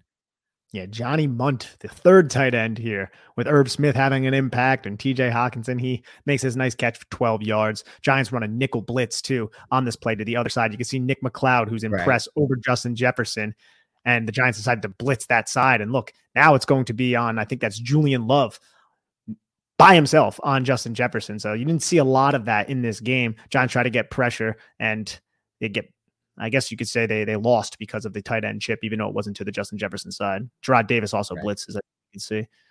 Yeah, it was a good play by Cousins, I thought, on this one for sure.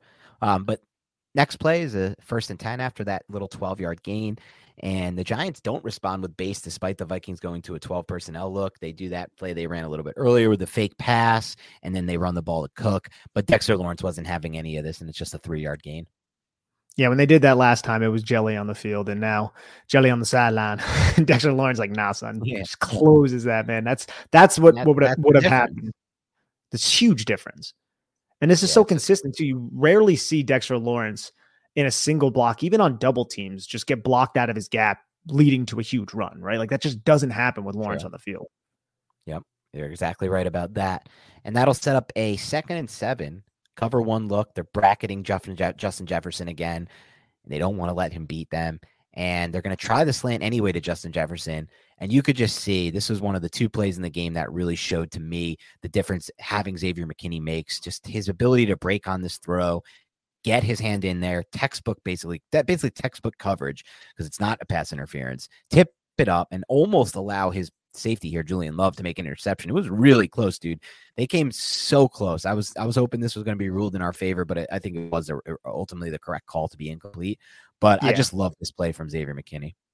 It's an excellent play from Xavier McKinney, and it's also the scheme. We're not going to allow 18 to beat us. So the Giants are in that quarters look pre snap, and you're going to have kind of like a cover three rotation where you're not going to get Xavier McKinney to drop into a fourth. He's going to buzz down and watch where his eyes go, right to 18. If you're going to run a deep dig route, if you're going to run a, a, some sort of horizontal cross, I'm right here. So Adoree Jackson can play outside and off coverage, you know, preventing a big play and also preventing any kind of comeback route or anything to the outside because you have Xavier McKinney, you have that help. And watch the transition just transitions. And then Xavier McKinney's like, okay, he's coming inside. Let me flash my eyes. Kirk Cousins is already rearing back. Xavier McKinney's in right. a position to make the interception. I actually think this ball, not the best decision to throw it with McKinney there, but this ball is thrown to the outside portions away from McKinney. He gets his hand in there, but it's almost catchable, even though it would have been really, really difficult. Definitely shouldn't have been thrown. But I love seeing the secondary be that together in their coverages and how they pass routes off. That's excellent right. defense right there. And that's and this, another. And, the system doesn't. They don't even do this either. They don't even run quarter a lot, Dan. Yeah, they don't run. You're right about that. They do not run those types of those coverages where you need the communication to be so good on the back end. But it's good to see that, despite the fact they don't have a lot of reps with it, when they do run it, they are on the same page. And I think a big part of that is having McKinney on the field. And this is, it looks, I think I said cover three match before. I think this is more of a cover one buzz but like it seems like this is a zone technique to the Justin Jefferson side. So it's just like a bracket right. type of coverage on that side. But you can see there's man coverage on the opposite side of the field, which a lot of defenses do. And that's going to set up a third and seven. Good opportunity for the Giants to get off the field, but they are unable to in this situation here. You got a great rep here from one of their best players, Dexter Lawrence, but ultimately uh, the Vikings are able to hit this, the in breaking uh, outside slant to Hockenson versus Landon Collins in a one on one matchup. And I thought it was interesting, Nick. This is a bigger picture thing, but later in the game, you saw, especially on that final drive. Uh, and the one before it, they they changed what they wanted to do. Like they end, ultimately ended up having McKinney match up against Hockenson for those key plays because I think they adjusted to the fact that you know this wasn't a great matchup for them with Hockenson against Landon Collins. Absolutely. I th- thought that was a really, really wise thing to do on that last drive. And we talk a lot about how Mike Kafka uses these stacks, right? This is to the field side, but still, watch the release of the outside receiver, TJ Hockenson. He follows right underneath Adam Thielen. He's going right, right. mirroring Adam Thielen. That's going to force Landon Collins to work over the top, just in case that's an out route, which we saw in the red zone on that first drive. But instead, it's just opening up space to the middle of the field where Adoree Jackson, who's in the slot, is going to cl- be cleared out by Justin Jefferson with the help over the top. That's just excellent scheming. Tip of the cap to Kevin O'Connell right there. And we can watch the end zone angle just to see Dexter Lawrence run through Ezra Cleveland. And this, I mean, this is a great individual rep, but at the same time, I know there's a lot of offensive line guys that would be like, look at the feet and the feet get tangled up. Bradbury kind of trips right. Cleveland, which is one reason why this actually happened. This dominating looking. Yeah, and something to bet about your point before, it's like when you break it down like that, Nick, and when I watch it on the film, I do think that these teams that are not running what you just said, like bunch and stacked receivers, and are just because there still are teams that are running like the one, the two outside boundary guys, and the slot guy lined up like five yards off of him in the middle. There, it's I really do think it puts them at a massive disadvantage. It makes it so much easier to cover. This is a lot harder to cover. Like you said, Landon Collins has, has a tough responsibility here when when Hockenson runs right underneath Thielen here because he has to respect the out. And on an inbreaker, he has to work over, like he has to work through traffic to get to the inbreaker, and he's at a massive disadvantage here. So I just feel like generally speaking, NFL terms and offensive terms, like the teams that are running the more traditional offenses these days with just boundary guys and then the slot guy, it makes it much easier to defend. Much easier to defend. And when I mean Kliff Kingsbury is no longer a coach, if that's who you're referring to, right? No, but uh Garrett, look, Mike Garrett too. Garrett did a lot of that as well.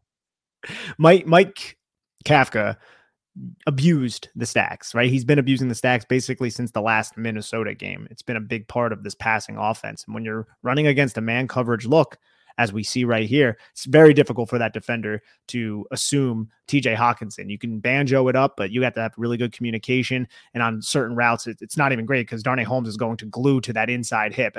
He would have to really like do some kind of crazy yeah, turn right. kind of clamp down on TJ Hockenson, you know? So it's, it's just a run banjo there. Exactly yeah, it's hard to defend, man. It's hard to defend. That's why really smart offensive minds are using it. And if we go back back to an offense like the one we had with Garrett, where we're just not doing stuff like this often, and that uh, we're in a good spot right now with the coaching. We're lucky, but we were just in a really bad spot for like a long period of time. Yeah. So we need to be able to recognize sooner now. I think as a franchise, because we recognized that watching the tape that Garrett was bad right, very early on. We wanted him gone within his first season, but Giants went back. They gave him another season. They use the argument that Daniel Jones needs continuity. By the way, we haven't brought that up, right? All year, but that's such a remember, we were out on that argument from the beginning. Oh, no, this this was a Gettleman argument. I gotta give the kid hold on. You know, you gotta give the kid uh, a chance here. You gotta give him the same coordinator for one season in a row. He hasn't had that. You know, he went from Duke. it's like, well, this was just totally disproven before this, but now it was just ripped apart this year, right? Daniel Jones gets a brand new offensive coordinator, and it's the best thing ever for his game. It completely changes everything that he is as a quarterback. So it's like, all right, enough of that argument. I think that needs to be retired for good at this point. The continuity one, just get good coaching in. That's the fo- that's the focus here. Don't worry about the continuity factor.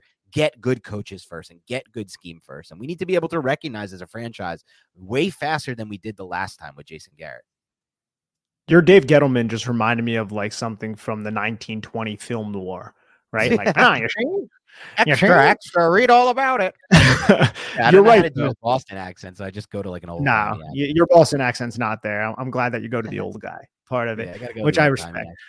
But uh, I think you're right. And look, I understood the continuity argument. In theory, it makes sense. But when your offense is broken, continuity means shit. And I think right. we saw that, right, with Jason Garrett. And I think it was obvious. You're right about the good coaching. Good coaching isn't ubiquitous, but I think the Giants well, actually, I know the Giants have one right now. And I'm not just talking about Kafka and Wink because they could go this offseason, they could go. Yeah. Knocking on wood, hopefully it doesn't happen. But you've still got the foundation in place with Brian Daboll. And I trust just by the staff that's been assembled, Dan, I trust that Brian Daboll is going to find the right guy for the job. It's not going to be some sort of cronyism type of hire.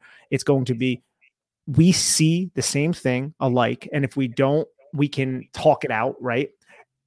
And it's not going to be forcing square pegs into round holes, which I feel like has been the Giants' offenses for quite a while now. Like Brian Daboll has been around, bro. He's seen a ton of football, yeah. right? At college, in the NFL. This isn't like a young, up and coming coach. he's not old either. He's just been around football and he's seen so many different methods to success. So I have so much faith in this coaching staff, even if the Giants lose Kafka and, and Martindale, which would be, you know, horrendous. It would be devastating. But I have a lot of faith in Daboll to reinstitute the right people in place that can bring the Giants back to the playoffs.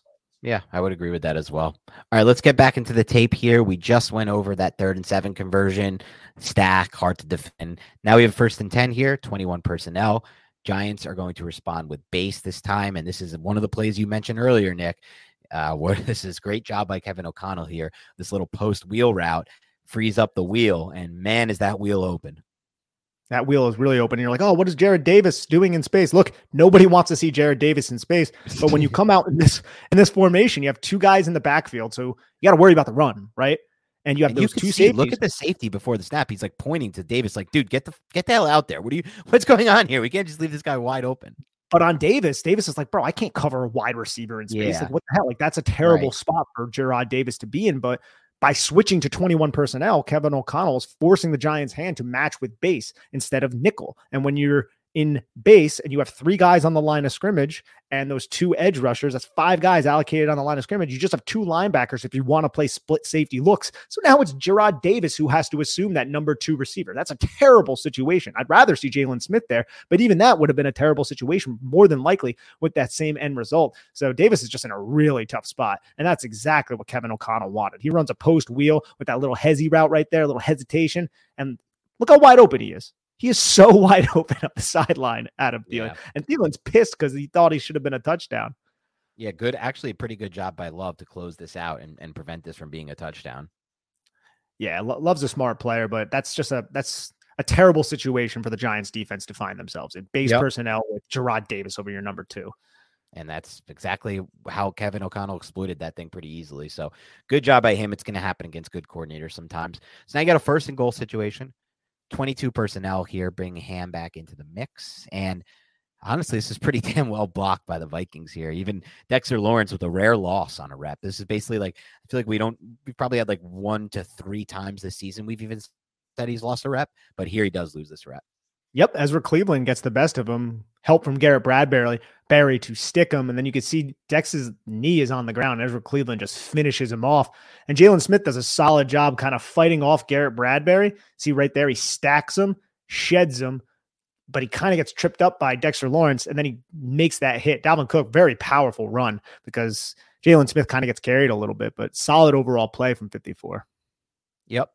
I agree with that. And that sets up a second and goal here. And you're just going to see a big miscommunication from the Giants and ultimately three people in the area of Justin Jefferson and nobody in the area of Irv Smith for the Yeah, we're going to see that right right here. It's uh touchdown Irv Smith, whose first healthy game back. You see how the Vikings are using tempo, Giants are scrambling. And who's in the backfield? It's Justin Jefferson. You put Justin Jefferson in the backfield and then you use tempo. So the Giants have no way to get to their checks, right? They have no way to to really know exactly what's going on, who has who, where's Adoree Jackson going to align. And then Irv Smith just runs the corner and everybody takes Justin Jefferson because the Giants aren't on the same page.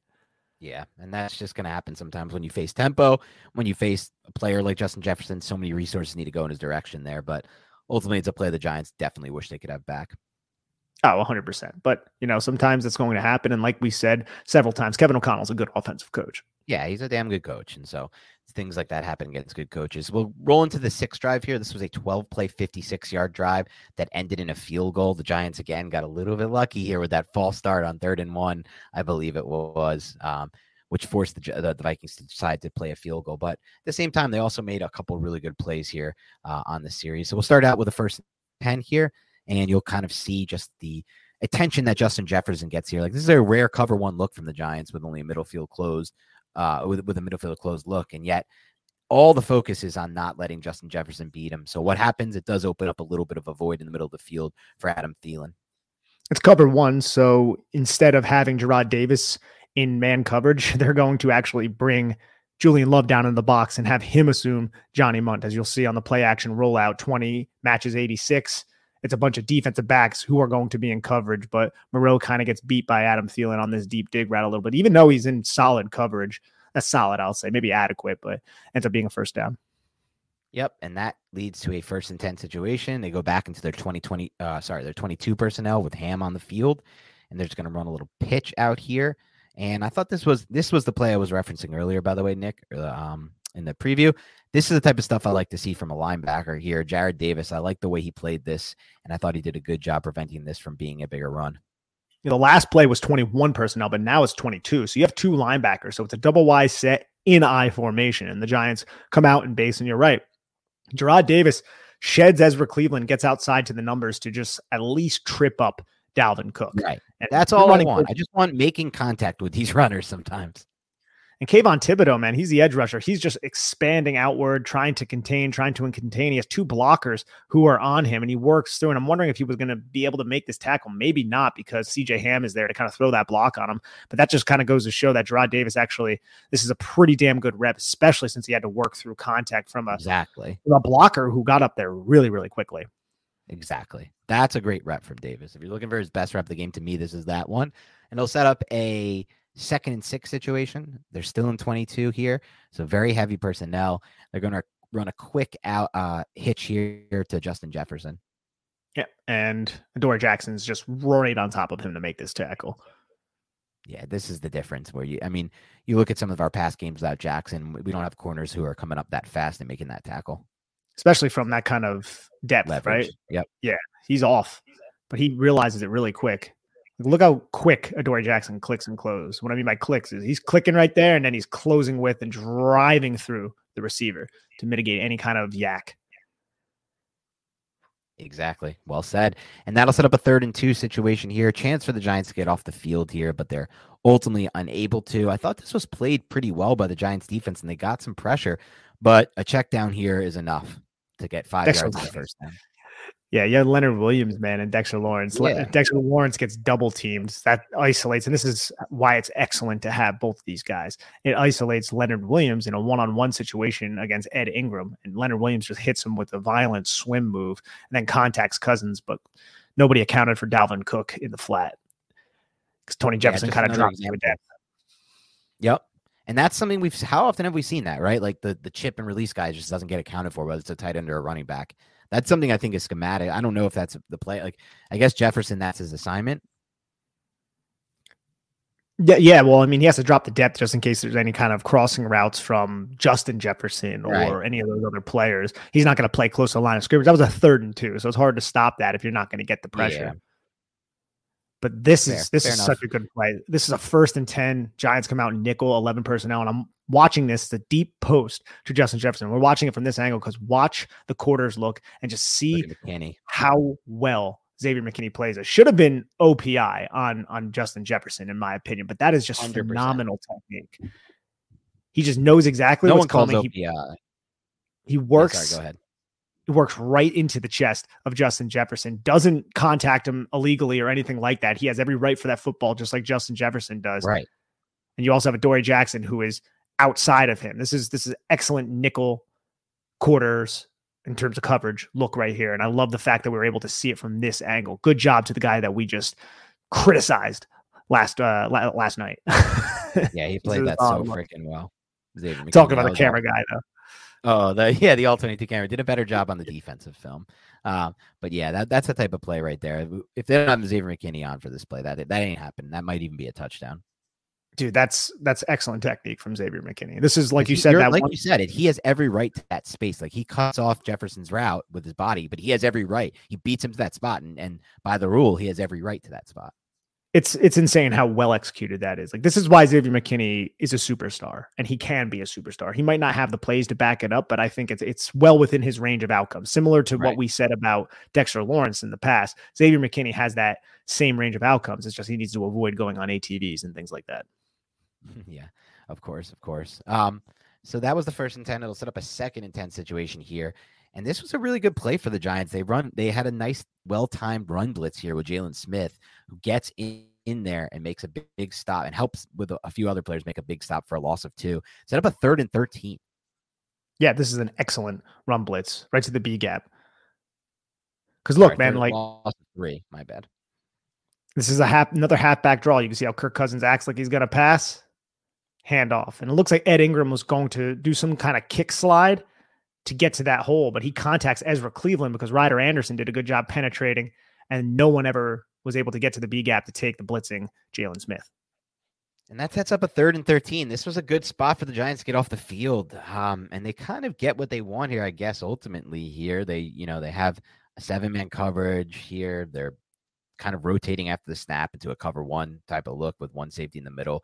They got the the bracket safety with the robber. It just it plays well, but ultimately I thought Cousins did a good job of just finding something that give them a chance to, if they want to go for a fourth and two to convert a fourth and two. And it's 11 yards to Osborn.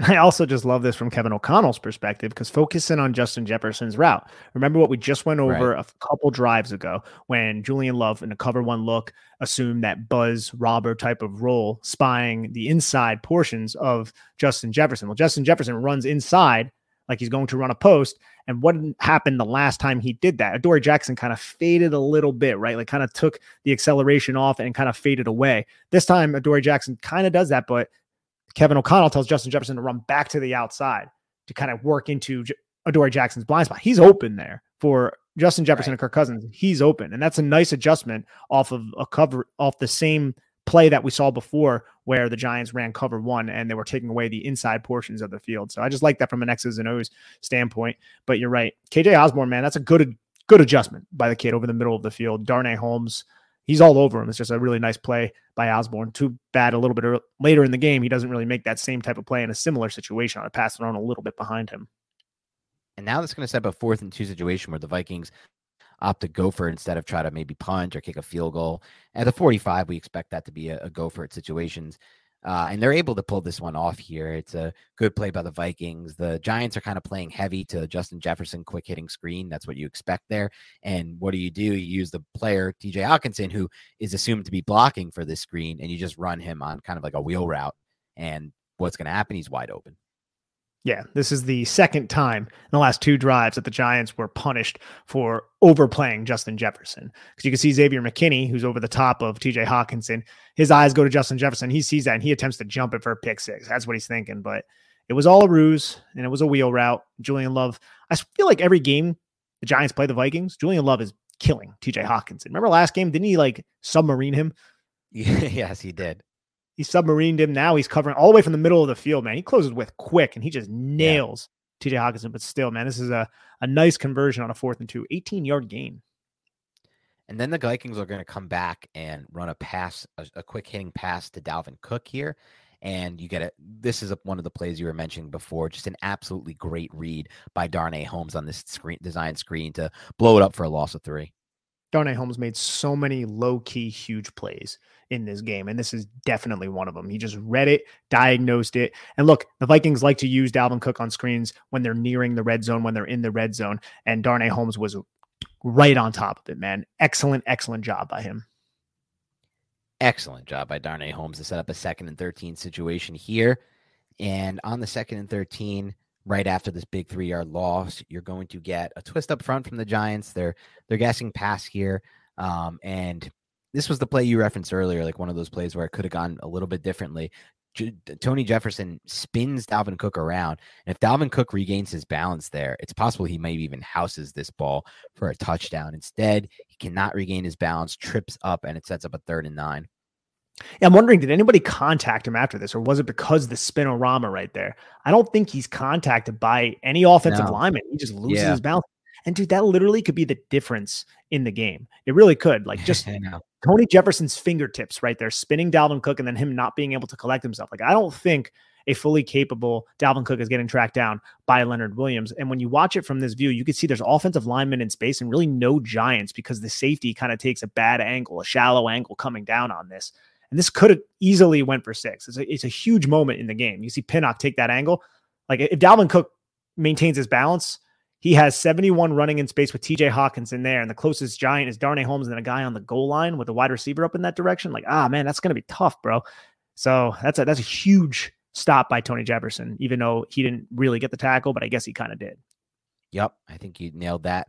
And that sets up the third and nine situation where we're going to see the Vikings connect with Hockenson on an eight yard little inbreaker over the middle. I thought it was great tackling by the Giants at the end to kind of prevent him from getting that extra yard or two and converting the first down, which ultimately at the time didn't seem to be that big of a deal because set up a fourth and one, the Vikings were going to go for. And I think they were going to convert it. But after that false start, it goes to fourth and six and they opt for the field goal and it ends up making a massive cha- uh, difference in this game huge false start by Christian Darrisaw. And you're right. Who's in coverage right here on TJ Hockenson? Who's in man? That's Xavier McKinney. We're going to see that a little bit later on in the game, too. Good strength by Tony Jefferson to force that tackle, though. I didn't think he had it though either, because then initially they right. ruled that he had it on the field. I was like, I don't know, I want to see that again, and that, that's right. another thing that ended up going really well for the Giants. True, and that one rightfully so, I think. Um, and that's going to set up the Giants then go right down. So it's 24 24. Giants score the touchdown right away, answer 31 24. And then on the seventh drive, they force a three and out. It was a really good series for the Giants here to get off the field. This was this was probably their best series because they got them into third and long, and on the third and long, there really wasn't anywhere to go with the football either. So it'll start here with another great play by Darnay Holmes, who now has had two really game-changing plays on back-to-back series. They're going to try to run the flare. They think they have the numbers based on the pre-snap leverage, but Holmes does a great job to say, no, you don't have this, and not I'm not going to get fooled by this, and gets himself in the position to stop Cook here for a loss of four. You can see the screen, the boundary screen to Justin Jefferson. See the guys kick out, but Kirk Cousins opts to throw the flare once again. Adam Thielen setting outside this time because remember last time Darnay Holmes forced uh, Dalvin Cook to cut back inside, right? So you see Adam Thielen set inside. So Darnay Holmes like, check that. I'm just going to undercut you. And he does. And he presents his chest right into Dalvin Cook. Like, that's just a great play from number 30. Yeah. Unbelievable play from Holmes. Another unsung play by him. Second and 14. I love this call from Kevin O'Connell. You just ran a flare. Why not come back to something similar with a screen? I thought if Kayvon Thibodeaux, we'll, we'll talk about this play by Thibodeaux because it's an incredible combination of mental processing, and athleticism. Both need to be in play for him to be the one who makes the play after he literally is slanting to the inside on a pass rush, but reads it so well and processes so fast that he understands the screen. But if he doesn't process this fast and is still just like rushing up field, I think that Hockenson will have time to let that block set up. And then he just cuts it inside, plants, and he's going to get the first down at minimum here. So this is almost like a game changing play from Kayvon Thibodeaux. It's one of those unsung plays, man. And I, we we've kind of said unsung, I think, like three or four times. But there were plenty of plays like this in the game that, hey, if it just went a little bit differently, if one player did something so small that maybe we wouldn't even have re- like we didn't even realize the first time we watched it how important it was, like this Kayvon Thibodeaux play, Right. It could have changed the entire outcome of the game. Like he presses into the guard, Kayvon Thibodeaux. Like he's away from the play. Yeah. And he's able to realize exactly what the hell is going on because I think he reads how the center crosses his face. You can see how Garrett Bradbury crosses his face. I think you see how he turns his head. He's like, oh, this is going to be a screen to that freaking tight end who's eligible. And look at that hustle from the guy who never hustled in college, apparently, man. Like he is just yeah. on TJ Hockenson. And you're right, dude, because Bradbury's going to get in a space. He's right gonna, there right? Like if, if just imagine five is not in this play here because he's still rushing the passer. Like you said, Bradbury's picking off that that Giants defender. Then what? Like what's left to stop Hockenson here? I don't know. Hockenson, you can see he's under pressure because Kayvon Thibodeaux is right on his ass. Like that's right. just a great play from Kayvon Thibodeaux. A great hustle. And like you said, the mental process. And I want to see from this angle to see. I think it might be like right there is where he's like, wait, why did that center cross my? Oh, okay, that's what's going on here and it's so fast for him to turn around immediately and then go try to make the play. It's not like he's like thinking about it and pausing and being like, "Wait a second. He just knows. He's he's able to recognize that and understand it. Exactly. And Tony Jefferson does a good job working to the outside shoulder to possibly force a cutback, but that never even happened because of Kayvon Thibodeaux. Yeah, exactly. Yep. And there's the gritty. yep. And so now it's a third and 11 situation here cover three look before the snap from the Giants, but there's also going to be a shade toward the Justin Jefferson side because it's Justin Jefferson. And you're just going to have great pressure from Dexter Lawrence here to force Kirk Cousins into just throwing this ball incomplete. There's just nothing open here. There's nowhere to go with the football. Just a phenomenal win for the Giants defense all around. Everybody drops to a depth at the second level, and then you could see how Julian Love is just bailing from the outside the hash all the way to the other hash, just in case to to play inside coverage on Justin Jefferson, who was being assumed by Adoree Jackson on the opposite side. You can see Cousins thinks about throwing it that way, but he didn't love the fact that Julian Love was over there giving inside help to Adoree Jackson. Let's watch Dexter Lawrence get some pressure, as Dexter Lawrence is one to do. just kind of bench presses Garrett Bradbury, and then Kirk Cousins gets hit. Dalvin Cook doesn't catch it. Exactly. And so that sets up the eighth drive, the final drive of the game for the Vikings. The Giants make the stop. Obviously, it didn't start out great with that roughing the passer, but ultimately they did a great job to bog down. So we're going to run through these final six plays. It's 39 yards with a turnover on downs. They started with just under three minutes on the clock. The first and 10 play here is a really good play from Dane Belton here, who was in the game due to an injury to Jason Pinnock. Had to be, you know, as a rookie who's getting the call late in the game, and he's able to stop this underneath throw for six yards. This a quarters look, so they're keeping everything in front, but it still requires good tackling, good sound tackling, and that's what Belton gives them here. Yeah, he's not in the quarter's responsibility either. He's the middle hook defender, just dropping, and he just stays right on top of TJ Hockenson. Look, if you want to catch the football for a couple yards, I'm going to tackle you right away. And the rookie did that. Exactly. And that sets up a second and four where we get the roughing the passer. We're not going to show that, but it was a roughing the passer. We don't need to show that. We, we opted, you know, I had it up. I was going to send it to Nick to put up. And I was just like, you know what? I don't want to see this atrocity again. It's just going to tilt me all over again because I got so angry watching that play because it obviously should have never been roughing the passer. And I am the type of person who, if the Vikings had gone down unscored, I would have been furious about that call for a long, long time. I hate game changing calls by these stupid refs, these old ass refs who can't see the game right. It's so fast. They're making mistakes all the time.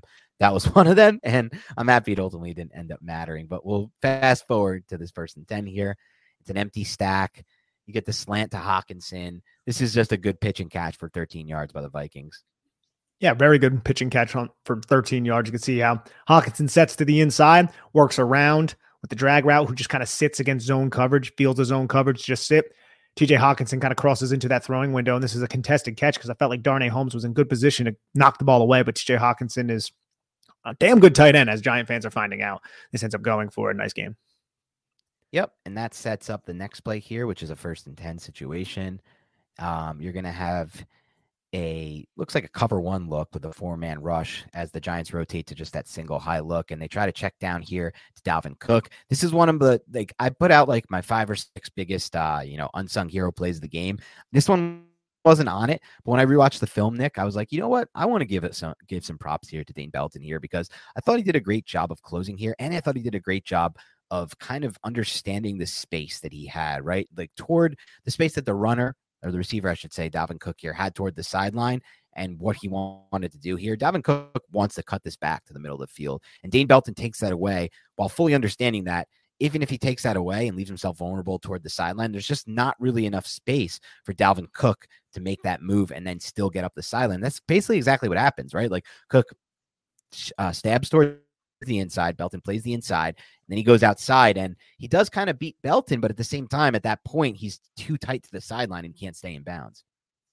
Yeah, that's a good execution from Dane Belton. You can see the athletic ability of Dalvin Cook too, just how he kind of jukes inside and then is able to explode out of that break. But Belton's able to get enough of him to force him out of bounds. This is a middle of the field close, cover three type of look. You can see how Xavier McKinney buzzes down towards the Adam Thielen side, looking at TJ Hockenson to see if TJ Hockenson is going to run anything. And then up top, you have Justin Jefferson just against Adoree Jackson with inside help from the curl flat if he's there. And then obviously the safety over the top, flashing eyes in that direction. Exactly. And so that's going to set up a second and 10 situation here. And it's 11. We're going to see a cover three look here. And you're just going to get a good example of like the impact that somebody like Dexter Lawrence makes on this game. His pressure here forces uh, Kirk Cousins to get rid of the football and to a spot that he doesn't probably want to go to, KJ Osborn. And maybe he does want to go here, but maybe he wants to um, get this ball out a little bit faster. I don't know, but it's a great, another great underrated play here by Cordell Flott in this game to get his hand in there and force the incompletion. Yeah, Flott didn't play really at all in this entire game, and he's able to get on the football field. And you can see how he's undercutting KJ Osborn there. This is a difficult play in man coverage to cover. This is cover one right here, and he has to assume that or attach, I should say, to that hip. And you can see how he, I feel like that's good athletic ability just to close with there because it looks like he's going to be a lot more separation than there was. And he's able to get kind of underneath. And this throw, as we'll see in the end zone angle, Dan, it's not the best throw and it was catchable still. But I think a lot of credit deserves to go to Cordell Flott to just get his hand and disrupt the pass. I don't think this is a PBU per se, but it's just a disruption. Yeah, we'll see it. I think that's a fair way to say it. Like he's right, right there, and and this ball, if it was put out maybe a little bit more, I think it's called, but True. you see how Osborn has to slow up and then it's a little bit behind and it hits him in the chest. And then it just not secured because Flott gets his hand in there. But I don't know if, if it if the ball ever hit Flott's hand. It, it kind of went high, but it's still the disruption that got it. I think he deserves a PBU. Freaking good Yeah, job. Give him, give him the PBU anyway. Give him that PBU. And look at Dexter Lawrence just working against Ezra Cleveland, just yeah, working to the just- half man. It mm. impacts what it impacts the timing, and you're going to see it on the fourth down play. We talked about it earlier. I think we is the missed last- the second and ten too. So let's the watch second ten that. was the cook was the cook dump off. Was the cook a dump missed- off? We might have missed the first and ten here. Okay. Yeah, we broke this Um, one down with Belton. I didn't think we saw it from the end zone angle. And the only reason I bring it up is because Oh, Dexter Lawrence. Lawrence. I, I Dude, wanted to highlight three plays in a row for for F's sake. That's insane. Like, look at this stuff. It's almost like, there, it- like there's no one blocking him. It almost feels like. Yeah, I, I wanted to just highlight that specific play because I know we didn't show it from that angle. It's it's insane. That's what forces the check down. And then we can get to the last play of the game, though, man. This fourth and eight, this dump off Another to TJ play by Lawrence to force this check down. Yeah, let's watch it from this angle first, and then we'll see.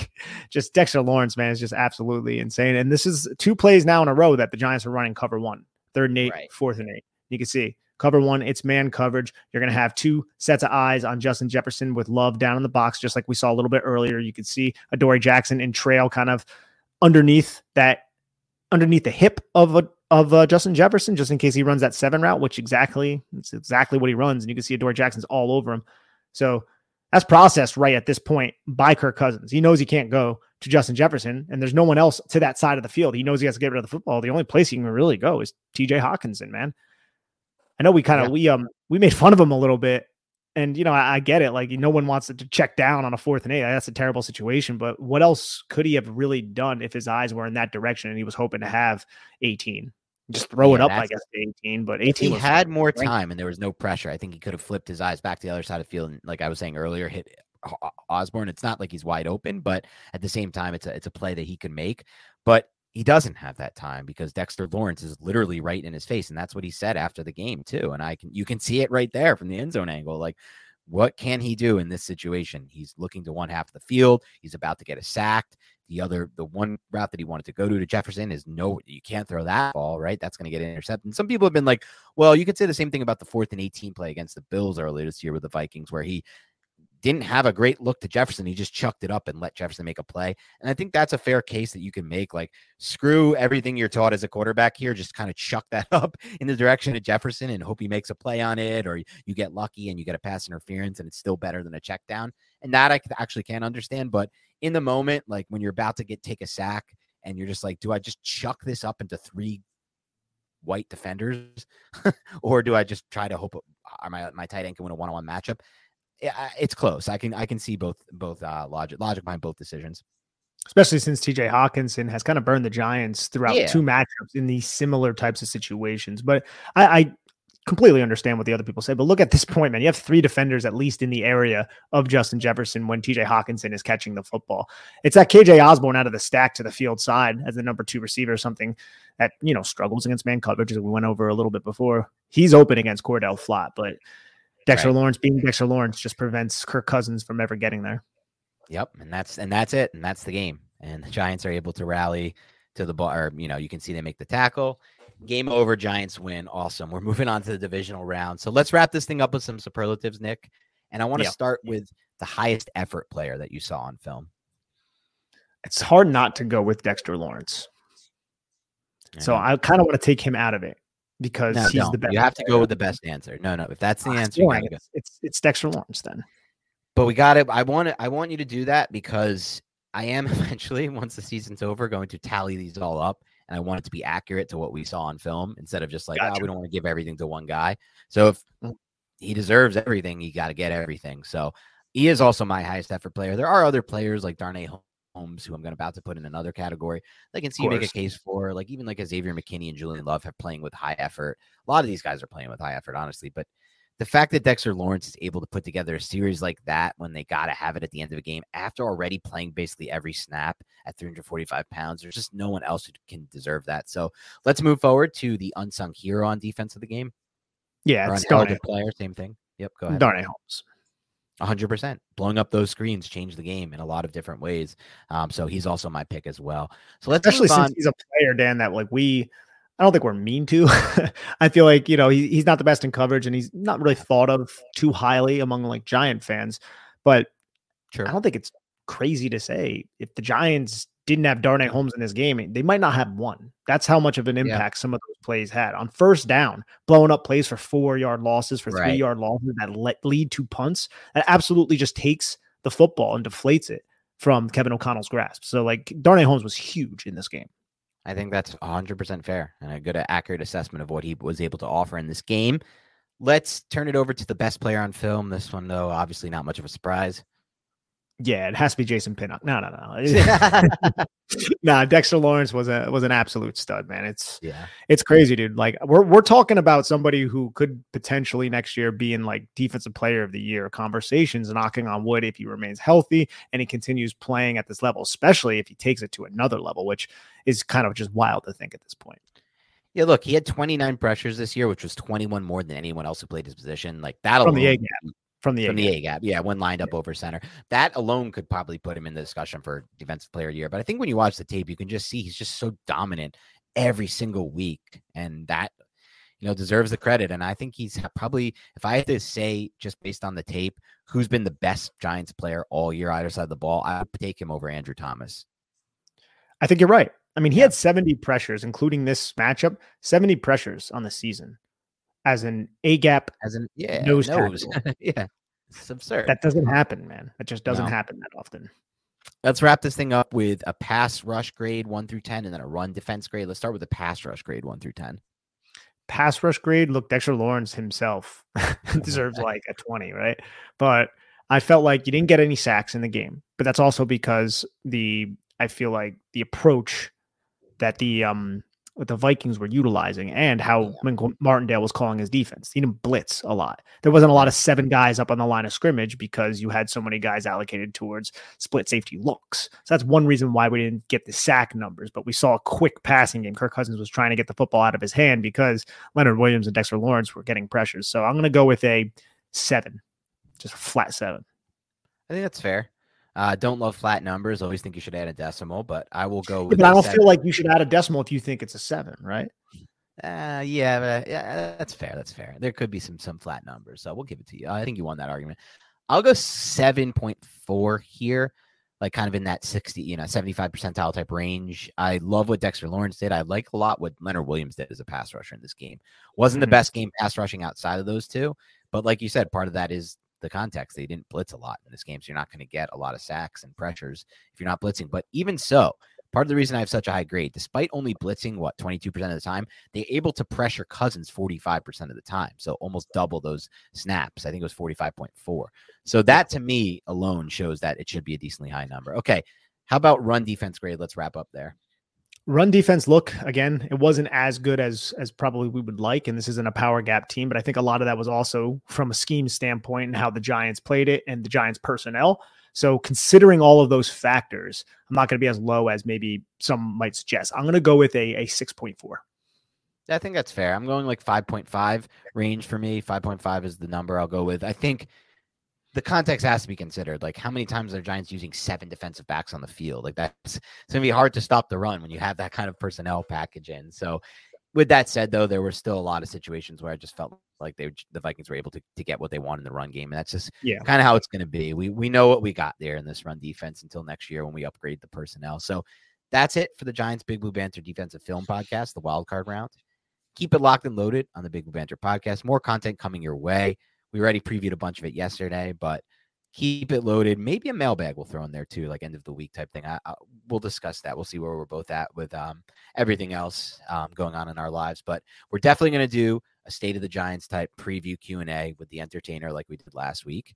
We're definitely going to do a preview podcast, and we're still working on who we're going to bring on for that. So those are things that will be locked and loaded for sure coming up the rest of the week. Thank you. Have a good rest of your week, and happy birthday, Nick. Thanks, buddy. Yeah. And make sure somebody sings you the birthday song tonight. Uh, not really bad at you know. Yeah, I'm okay.